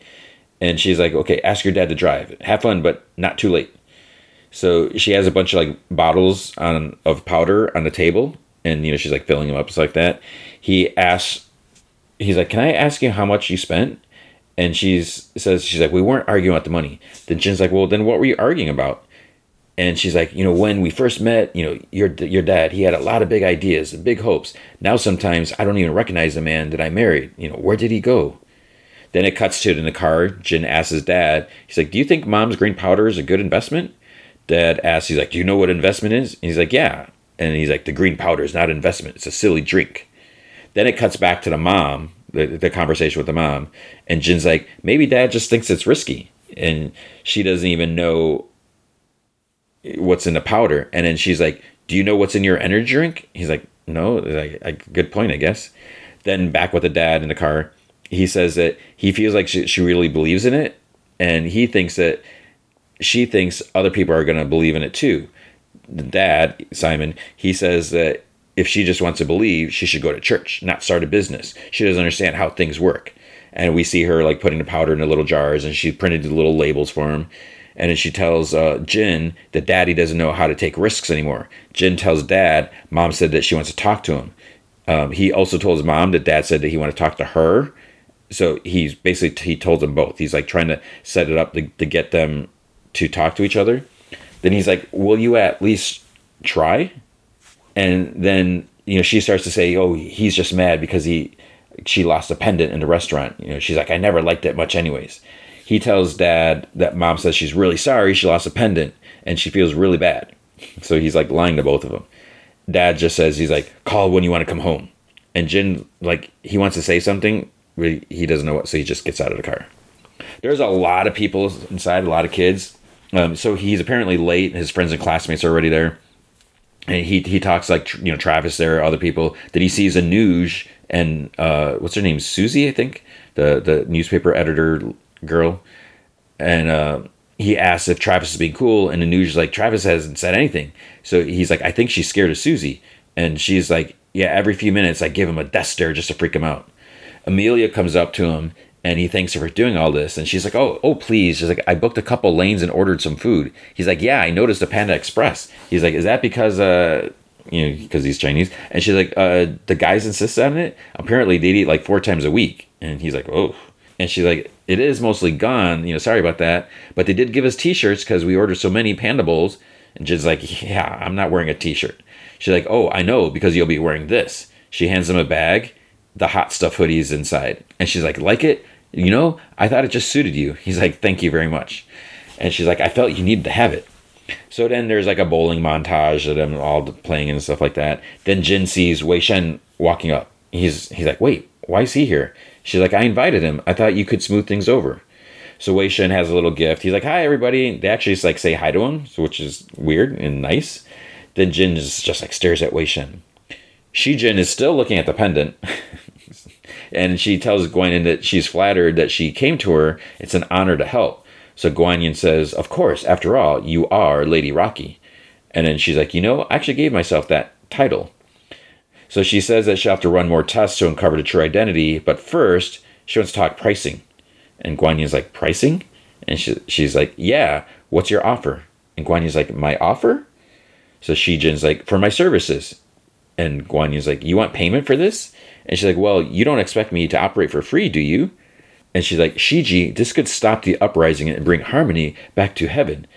And she's like, Yeah, I'm not as crazy about heaven as, as some. You can't tell by looking at me, but I actually used to be a cave demon. Then she notices Guanyin's like bead bracelet, and she's like, she you know she looks at that. She's like, it's a personal gift from Nezha himself, and she's like, really, I'll take it in exchange for looking at your pendant. Guanyin chuckles. She's like, Shichi, you don't want this. And she like chuckles. And she's like, no, you know, I, I do. She's like, um, how about just three beads then? You know, you're the goddess of compassion. Think how happy it would make me. And Guanyin's like, honestly, I didn't come here to make a deal. Then she's like, okay, well, then perhaps there's another expert in heavenly stones that can help you. And she gets up. Guanyin's like, fine, it's not a trade, it's a gift. So she, she takes a couple uh, beads off and starts feeding them to her dog. And Guanyin is like confused, but Shiji says that he doesn't like it when people talk while he's trying to eat. So he swallows and his like chest glows the dog, and then he like spits them out. So Shiji says, "Looks like your beads really were from Nezha because he doesn't like cosmic stones." So okay. It seems that Wei Shen is doing really well at bowling. He's wearing a Panda Express shirt. Jin is kind of pouting and finally decides to open Wei Shen's gift. It's a jar of his mom's powder. so he goes up to Wei Shen and he asks to talk to him. And he's like, Why are you here? And he's like, Amelia invited me. He's like, No, I know, but why are you really here? Wei Shen's like, I come to say happy birthday. You open your present yet? He's like, Yeah, you were gifted me to herbal powder my mom gave you. Very thoughtful. And Wei Shen's like, My guardian blessed it. Maybe it will work magic now. He's like, okay, cool. Thanks, man. Look, is there some other reason you're still sticking around? Or you just want to find new ways to ruin my life? He's like, I'm sorry. Then he sees Ji Gong walk into the bowling alley. So Wei Shen tells Jin, he's like, come with, with me. It's not safe here. So Ji Gong stumbles like after them, so he looks like he's still drunk. They go into like the arcade area. Jin um, sees when he walks in, he's like, "Oh, great, drunk busboy guy." He's like, "Hey, did Amelia invite you too?" Wei Shen says, "He's like, I'll handle this." So Jin yells, "Everybody, free slushies uh, out there!" So Ji Gong asks, he's like, "Where is it?" And then he's like, Wei Shen's like, "The toilet down the hall to your left."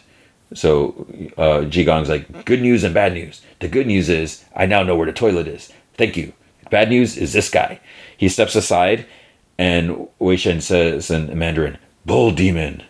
So then he's like, What's wrong? Not excited to see me? I have a business opportunity for you. He's like, Not interested. Hear me out. You have the fourth scroll, but need the staff.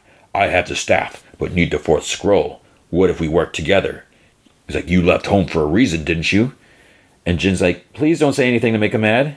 And in Mandarin, Wei Shen's like, Why would I work with a weak baby like you? And Jin's like, I feel like you didn't listen to me. So and he's like, Careful how you speak to me. I'm not an idiot like Ji Gong. And he's like, Hey. He's like, Hand it over. And you see this like mouse squeaking on the floor, and it turns into Sun Wukong. And, and he's like, Leave the boy alone. And Wei Shen's like, Dad, have you been watching over me the whole time? I can handle this myself. And uh, Mu Wong's like, Sorry, kid. I think I'm the one he's looking for. And Sun King's like, or Monkey King, he said, Been a long time, Mu Wong. Has your anger driven you to wish for the downfall of heaven? And Wong's like, if I recall, that used to be your wish. Ji Gong says, boom. like, he, like he just butts in and says that. And then uh, uh, Sun Wukong says, give this up. I can help you. And Mu Muang, I keep, I'm, I'm so, I'm trying to keep the name straight because I keep forget. I'm horrible with names, as you know. And he's like, why would I need your help? I've got this. And he holds up the staff and then Wukong like holds out his hand to summon it back, but nothing happens. So then Muang's like, "How's it feel to want something that I have for once?" There's this big stare down, and Jin's like, uh, "You guys seem like you have a lot to talk about. I should probably go." Muang yells, "I don't think so." Then Wei Shen yells, "No!" And he pushes Jin out of the way, and uh, uh, Muang extended the staff to like hit Jin, but it ends up hitting Wei Shen like in the gut. He goes flying across the room, smashes in, into a change machine, like it busts. So Wukong yanks out a hair from his head, blows on it, turns it to a big blade, starts fighting against Muang with the staff. Then he yells at Wei Shen. He's like, "Hurry!" And so him and Jin run out, like shoving Ji Gong aside. And Muang yells at him. He's like, "Go get them!" So out in the alley, in the bowling alley, the DJ starts cranking the music up. And then the, the DJ trips Ji Gong and like rolls him under the, the like the turntable thing. So it's like, wait, who's this DJ? Amelia sees them and says that they're you know they're they're about to sing happy birthday and they got a cake. Wei Shen says to to him, he's like, we have to get everyone out of here. And he's like, and don't tell him that my dad is fighting a demon. And Jin's like, I wasn't going to. The arcade room is just getting trashed from them fighting.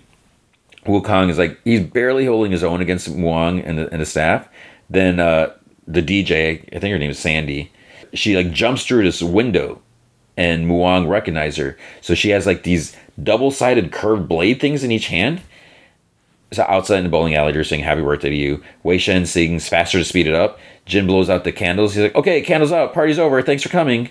Amelia's like, it's like, we didn't even cut the cake yet. And then Jin tries uh, saying that maybe they should eat out in the parking lot. So it's two against one in the arcade room. Wukong tells Sandy to, tell the others. So he grabs the end of the staff. Muang twists it, and like the little piece of glass that, or mirror that he put in there pops out. Um, and then Wukong tries like channeling his energy into it to like regain control or something like that. Then there's like this energy explosion, and they both go flying back, like dropping. He Wong drops the staff. Wei Shen comes in, runs to his dad, seeing that he's hurt. He should have ran to the staff, right? But he went to his dad, and he's like, "This is because of me." Muang grabs Wukong and uses extended staff to pin Wei Shen against an arcade machine. And then the staff goes goes back, and there's like this flicker, and then like the scene fades to black. So it's like, wait, what just happened there? At Jin's, Dad says to Mom that Jin said that she wanted to talk, and she says that he told her that he wanted to talk. Simon chuckles. He's like, that kid's a terrible liar. And then she says that he gets that from him. He asks, like, how's your headache? And she's like, oh, it's the same. He's like, you should eat something.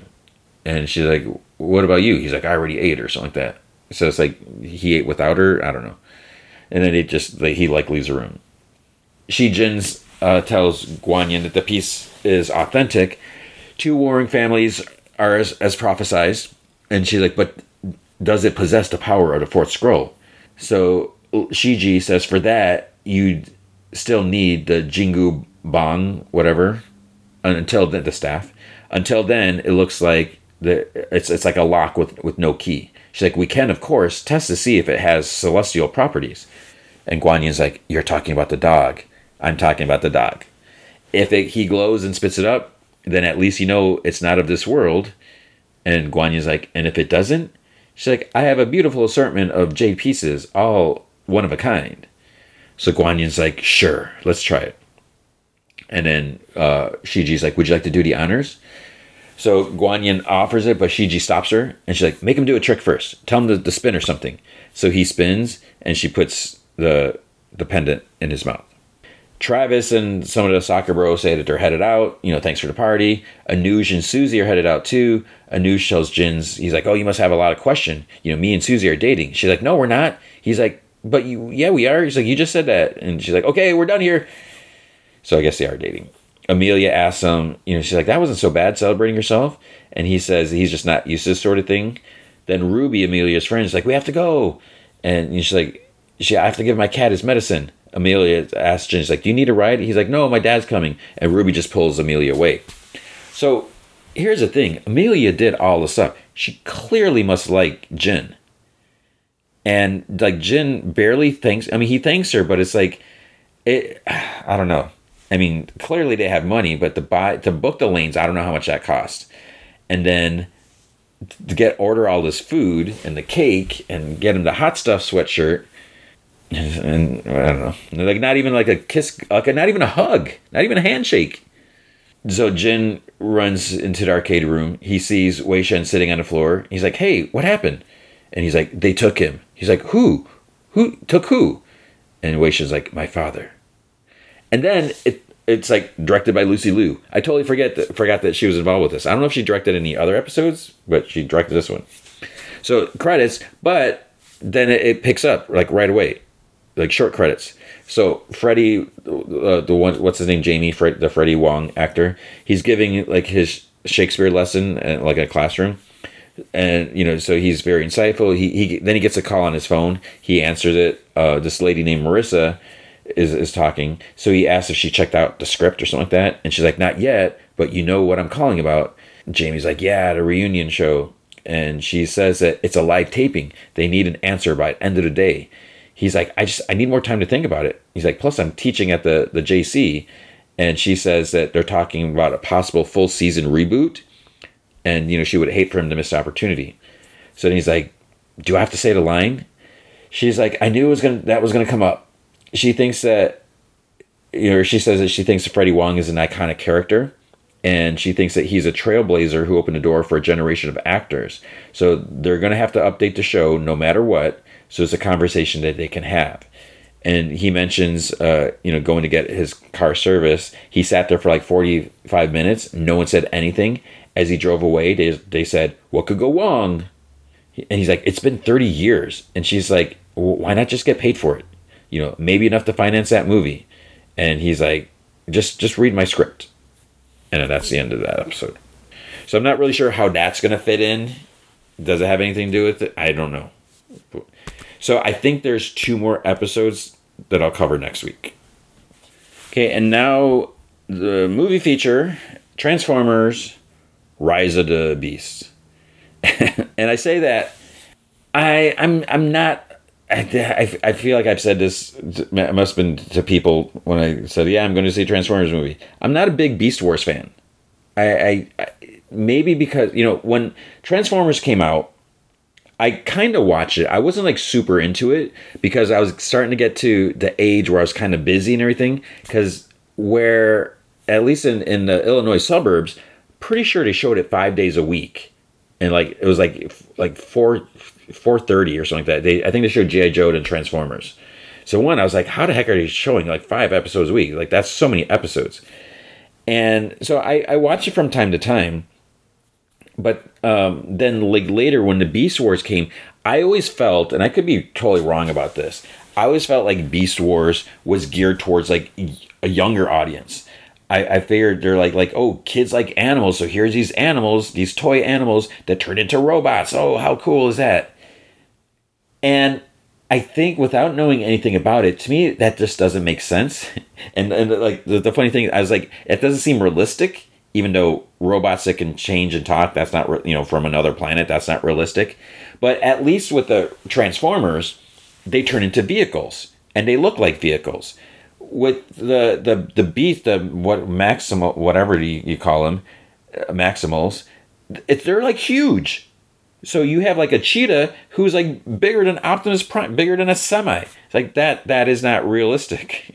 And yeah, and and the thing is like uh, with um, Optimus Primal, so he's a, he's a gorilla, and then he like you know beats on his chest sometimes it's like, why is he beating on his chest? He's a robot in the form of a gorilla. It's not his real form. He obviously adapted that when he came to Earth. My chest hurts. so I, it, it's just it's just kind of weird. Now with the movie, I'm sort of confused. I, I, what I should have done is like look at the whole timeline thing to see how this fits in. I think I could be wrong because at first I was like, when does this take place? I love the fact that in the trailer that they even said 1994. So I was like, okay, we know that this clearly takes place before the Shia LaBeouf movies. If if those are still even in canon, I don't even know. Because I'm assuming like the Marky Mark ones were like way after the fact. I don't know because I I've only saw those once. I barely remember because it seemed like seemed like the world was like almost like apocalyptic. It was just like all destroyed and or not destroyed, but anyways. So I think the the Hailee Steinfeld the Bumblebee movie uh, did that play take place in the 80s like 1987 I could be wrong about that so I think this is taking place after that and the other weird thing so we have all these Transformers and with the the first Michael Bay Transformer movie with the Shia LaBeouf and Megan Fox it seemed like you know no one knew about Transformers. Like whoa whoa what is going on? What are these, these robots that can turn what what? But then here, like things are happening, and it's like, how can people not be aware of like the destruction and stuff cause? And and it could be that in the 1994, you know, there's not cell phones everywhere and there's not cameras everywhere. So it is possible that, that like this crazy stuff could be happening and, and no one's like catching sight of it. What happened to the street? How is it all damaged? Whoa, some pesky vandal kids, you know, doing something. So I, I don't know. And, and then the other thing is, this movie brings up uh, Unicron. It's like, what the heck? You're bringing Unicron up in the, the past? But the thing is, Unicron never actually comes to Earth, so you have that as well.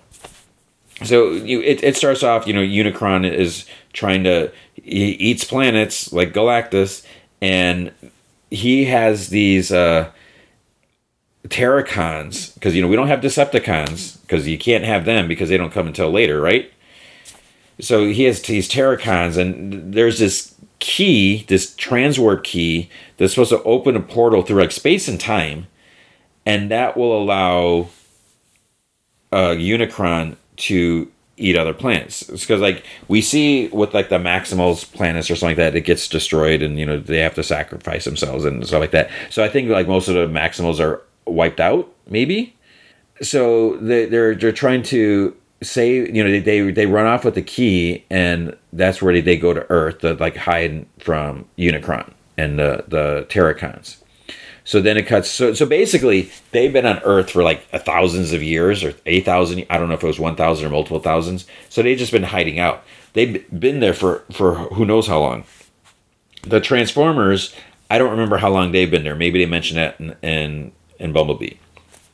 But then we're introduced to this guy Noah Noah Diaz. I actually really liked this, his his character. When I saw him in a trailer, I'm like, "Who's this dude?" And it was all because that one scene when that Porsche is driving down, and then it transforms, and he's just like, doot, doot, doot, walks out. Even though the cars, he would have momentum. He would go flying out of the car. He couldn't just take a casual step out like like nothing. No, it's so fake. These movies aren't realistic it's being silly. But i actually like this character. You know he has this younger brother. He has like some medical issues. And and you know he he used to be like in the military. I, I won't get into specifics uh, of stuff like that. So, you know, he's trying to get a job because he's trying to help out with the you know the, the cost. There's no insurance or whatever. So you know or whatever the insurance is you know it's really expensive to get his brother treatment and, and, and stuff. But you know he's having trouble getting a job because obviously clearly racism you know they, they think that he's just this hispanic you know punk or whatever. Then uh, a friend of his he was trying to get him to help him steal a car. So finally he's like he doesn't have a choice. He's like fine i'll help you. So they go to like this parking garage where there's like all these cars and, and the guy's like wanting to steal this porsche porsche 911 which is mirage. And then that's how you see in the trailer where the car is driving or anything like that and he's not driving it. But then there's this other story going on at the same time where there's this uh this this lady she's uh, her elena she's a um an intern at like a museum but she's like way smart. She like knows her stuff like like so well. Like the owner is like this complete dingbat who doesn't know anything and there's like this new artifact that's brought in. It's actually i say I now feel like i'm giving too much away. So sh- basically the two get involved with this. It's like okay we gotta find these keys. Do we want to put these the, the keys were actually broken half? Do we put the keys together? Because then the, the transformers can get home but there's also the danger of unicron coming and trying to destroy earth. So it's like what do you do? And then uh, the Terrorcons are, are going to come, blah blah blah. You know, so there's going to be a big battle, and and then there, there you have your typical Transformers movie. Then the Maximals join up the, the few remaining ones, and it's them because we don't. Luckily, we don't have a lot of Transformers, and I say luckily because it wouldn't make sense to have a whole bunch of them. So we have this few number against the Terrorcons, and you know they can probably bring in more because you know Unicron has probably an abundance of evil minions so it, it's it's all right. One thing that kind of bothered me, this is like so off the topic, but there's one point where I noticed when Optimus Prime is talking, and I know a lot of people comment about his design. Some people like it, some people don't like it, but it's a, earlier in a time period, so whatever. But when I'm looking at Optimus Prime in his chest, you know, he's got the two windows from the, the front of the Mack truck. And, I, and when he's standing next to like Noah, I'm like, wait, that it's supposed to be a truck like interior that people would sit in there it looks so small compared to him and then the point when you know when he's a truck versus it, it's I, I I know I'm not supposed to think about this, worry about this, but I feel like is is there like matter being added or what? It's like how is this possible? But whatever, I'm not supposed to worry about that. So there were you know there were cool scenes and everything, cool fights. Um, like I said, I did like Noah. Um, Elena, I didn't like her at first or anything, but you know she even became cool, and and I I have to give them credit for that for making me care about these two human characters that you know have no attachment to them. But you know maybe was, I don't know if it was the writing or maybe it was just the actor's performance that, that really did it. You know, the same thing with with Bumblebee. I didn't didn't really know who Hailee Steinfeld was. You know, I I don't even know if I knew that she was in in uh, uh, Pitch Perfect because she was I don't she wasn't in the first one right? Was she only in the second one? Was she in the third? I don't know. Because you know my daughter saw those movies so I so I watched those. I don't even know if I saw the third one. Is there a third one? But when I saw Bumblebee you know obviously Hailee Steinfeld is such a has such a persona such a you know you can't help but but like her. So you know that's like like right off the bat. But with this uh, you know, I pretty quickly, you know, not as quickly as, as with in Bumblebee, but you know, you start to care about these characters because they're they're trying to do a good thing and everything. So it was an all right movie, and I don't know if maybe part of it is because of just having a tough time with you know saying goodbyes and just you know not being in the best mood. But I, part of me, I was like kind of bored at times watching it. You know, I ended up watching it Friday afternoon instead of like Thursday when I normally see the movies, and you know, it was just I, I I don't know. Maybe I was slightly distracted and just I couldn't get into it as much. But but part of me, I'm just like. Eh, and I don't know if it has to do with taking place in the 90s. So it's like, well, you know, like, you know, Optimus Prime can't, although one Transformer dies, but then something happens you know, it's like, wait, you can't kill Transformers that appear in other movies later. How's that possible? But it's happened before, right? So I don't know. I mean, it's a fine movie. It I don't I don't even remember the last the Marky Mark one that one. I remember it wasn't that great. Maybe I don't even know. See, I, part of me I would love to just like watch them all again, but then part of me is like, eh, maybe not. And it, it's a, it's a matter of time. So I don't know. I mean, yeah, I would say if you're a Transformers fan, you should see it. It, it. It's worth seeing on the big screen because that's what these movies are about—the big spectacles. And you know, even if you have a nice big TV, you know that would would be just okay. Uh, but I, I think seeing in a big theater is, is, is makes it more enjoyable, makes it cooler. So it, it was just fine. And then there's a, a, a bit at the end. They kind of like set something else up. I'm not really sure where they're going with this. I mean, are we going to reboot something again? I, I don't know. And I that I want to talk about. And you may have heard about. It. I'm sure spoilers are out there for that. But it has something to do with Noah at, at, at the end. So spoiler: Noah survives. He doesn't die. But yeah, there's something. Hmm, I don't. I don't. I really don't know how I feel about that. I mean, it could be cool, but whatever. So that I mean, that's really all I have to say about it, about Transformers. It, to me, it was just an okay movie. It, it maybe it was better than the other ones. I really like. I think I really like Bumblebee. I've been wanting to watch that again, but I only saw that once. So I don't know. Um, I'm gl- I'm glad they're still finding a way to make Transformer movies because you know I, I not that I was I mean I was never a huge fan of it, but there's something about it that I think is is just kind of neat and fun. So, I, I, I, what would they do for the next one? I mean, I don't, I don't know. Or is it gonna be 1996? I, I, I don't know. That was a, uh, that's Rise of the Beasts. Um, so there you go. That's that's it. That's gonna be it for this show. Uh, I, I, it's been a long week, so I, I apologize if the quality is a little just this week. Um, hopefully next week will be better. And and uh, I think um, that's gonna be it. So let me wrap this up. So big thanks to Dave McPhail and Andrew Loken. They are big supporters of the show. You can be a supporter by going to patreon.com slash gman from heck. That would make help make my week better. Um, any amount you can commit to will be awesome. If you commit at the Rick Jones tier or higher, you get access to the secret podcast from Heck, which is an additional 30 minutes of podcast entertainment every single week.